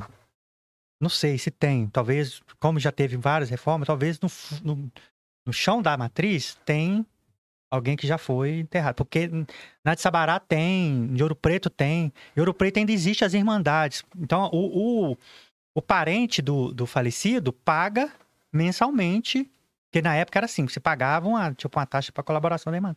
Paga pro, pro, pro, o corpo que tá lá. Se, se não pagar, talvez teria que deslocar para um outro cemitério. Porque Ouro Preto é uma cidade. Então tem muita gente enterrada, muita gente enterrada em volta das igrejas e dentro das igrejas. E os, os escravos não eram autorizados, porque ele- eles eram, eram excluídos da, Irmandade. né? as irmandades. Não, então, tinha as irmandades também dos negros. Os negros se reuniam e era a única forma de- dos, dos negros se socializar. Eles, a única tipo assim, porque até hoje, né, cara, vamos, vamos, vamos concordar que as pessoas tratam com diferença a pessoa pela cor da pele. A gente Uhum. vê isso na. é, a gente vê isso na sociedade, né? É triste caso de racismo acontecer. Eu acho isso um absurdo, né? Eu, eu recente agora eu vi um caso aí também que eu fiquei horrorizado de, de, de saber disso, mas cada um tem sua consciência. Mas a gente vem de um problema muito sério. Naquela época não tinha. Eles eram excluídos, então eles não podiam chegar nem perto das igrejas. Então tem as igrejas que eles permitiram, né? Que era a igreja do Rosário, quem- aqui em Raposa Ah, tem tá, que aquela é, a igreja do Rosário, que tem as festas do Rosário. E aí eles tinham as irmandades, as irmandades dos homens pretos, por exemplo. Você entendeu? Então eles ali conseguiam eh, se socializar e eles também tinham o seu, o seu lugar. Os negros, quando morriam, era até jogado em qualquer né? entendeu? Não tinha aquele critério, aquela Aham. cerimônia de ser enterrado. O cara, quando era da Irmandade era enterrado dentro da igreja, ele já, sabia até quantas missas, ele já deixava em testamento quantas missas que ele queria que rezasse pra ele, Hum. entendeu? Cara, é muito, muito doido, né, nossa, Uhum. nossa sociedade. Hoje a gente tem um, um- igual eu falo, do elitismo. Elitismo é elite, né? Vem de elite. Você tratar com diferença as pessoas, sabe? Por, por cor da pele, por, por situação é, social, né? Classe social. Acontece muito, né, cara? E, e a gente tem que lutar por isso, né? De, de, de defender isso e de acabar com esse tipo de. A, a gente tem que estudar história, cara. Se vocês estudar história, vocês vão entender até o que, que é o Brasil hoje, o que, que é a nossa Uhum. sociedade hoje. que, que é a nossa política hoje. Quando mais você estudar, você vai ver que no passado aconteceu coisas absurdas que a gente evoluiu, mas eu acredito que a gente evoluiu e regride também, sabe? Então a gente tem que conhecer a história pra gente tomar esse cuidado de não cair na, Aham. na Ô, regressão. Robson, antes da gente encerrar aqui, um recado importante, né? Como você veio ali sem nenhuma experiência, sem ninguém ali do lado pra dar um tapinha nas suas costas, né? De começo e falar assim: não, você tá fotografando Vai lá, errado, vai você tá lá, indo, vai, isso, aquilo. Continua. Dá um incentivo pra quem tá começando agora na fotografia, que tá enfrentando os maus bocados, né? As montanhas que você já escalou é, e que escala ainda, né? Uhum. É, para essas pessoas que estão começando ali. Cara, eu falo o seguinte: todo mundo tem um talento. As- todo mundo pode ser um excelente profissional, de- independente da área. É só você fazer, é só você focar. Eu, igual eu falei, eu fui me tornar fotógrafo profissional com 30 anos de idade. Com 20 eu já estava querendo, já estava mexendo em equipamento, mas eu só fui me tornar fotógrafo, trabalhar independente depois dos meus 30 anos. Inclusive eu trabalhei para outros fotógrafos para me poder ter minha renda. Uma forma de. Não, cara, isso aí que você me falou é muito importante, cara. Que pra mim é fundamental. Você começar por sua conta sozinho do nada, eu acho arriscado. Eu acho bom você trabalhar com pessoas. Acho que serve pra qualquer área. Ou trabalhar numa área que já tenha sucesso e que tenha é, mercado para você conhecer o mercado, conhecer o cliente, você ter vivências, você ter acesso aos equipamentos, você trabalhar com alguém. Aí você vai ter é, vivência e na hora que você vai chegar um momento que você vai estar preparado para você seguir carreira solo. Claro que você pode comer- começar por carreira solo, você vai ter suas próprias vivências, você vai ter sua- suas próprias experiências, talvez até de forma totalmente diferente de um lugar que você vai trabalhar. Porém, cara, é, é assim, é, é mais difícil. O ideal é fazer um curso, é comprar um equipamento, né? Você não precisa comprar o melhor equipamento. Igual eu falei, você até com o celular você faz foto boa. Você pode comprar o equipamento mais baratinho possível, mas que você tenha, desculpa, que você tenha é, Na qualidade. é, você começa a manusear e ter conhecimento daquele equipamento. Cara, e ter e observar, e ter, eu- ter vivências, né? Vivências naquilo. Então, igual eu falei, eu, eu ia na prefeitura, eu, eu fotografei muita gente de graça, eu fotografei muita festa de graça. Eu ia pra igreja, cara, sem saber se eu ia vender uma foto. Eu ia lá, fazia foto de batizado, depois eu. Sabe? Então, assim.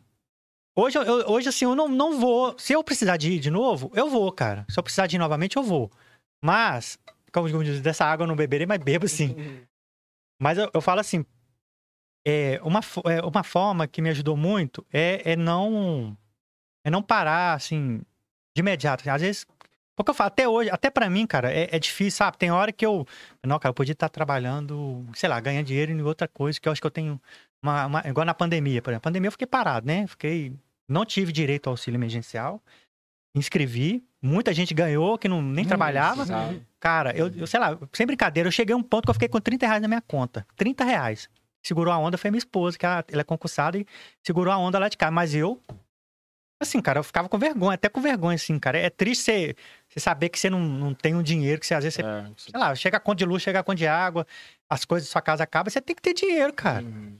Mas eu, na pandemia, por eu já tinha um histórico de, de trabalho, algumas pessoas me contratavam pra alguma. Teve, teve uma noiva que me, contra, me, me contratou, me pagou na pandemia. Vou casar agora. Hum. Ela tem só gratidão. Ela me salvou, cara. Me salvou. Vou falar pra não, não ficar expondo a Uhum. pessoa, mas assim, me salvou, cara. Porque. Um momento ali. É, cara, ah, tipo assim, me pagou um casamento, na época foi à vista.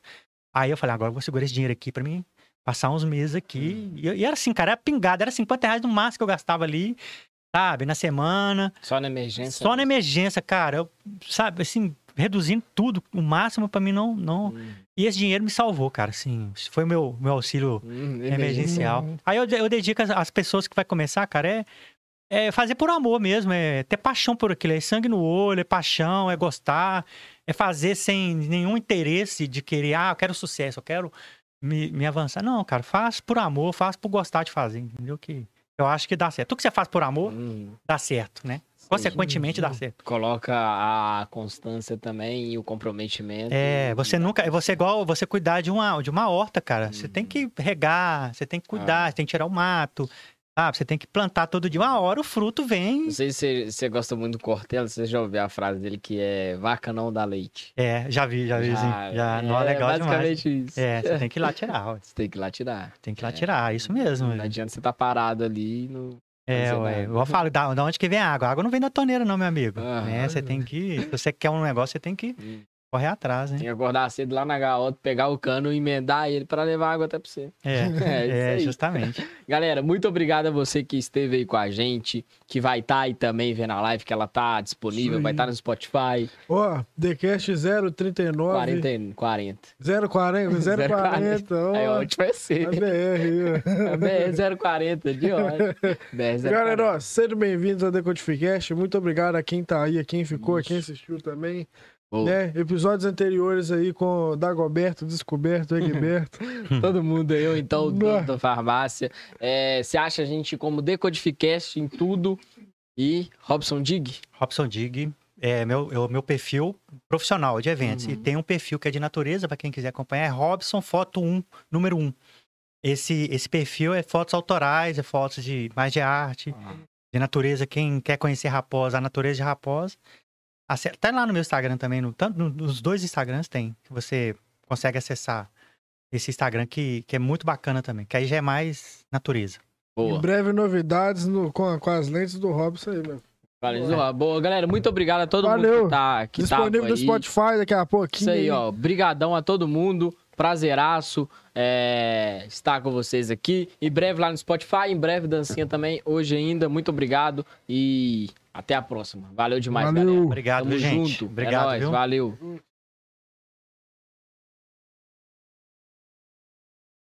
Rolou, né? Rolou.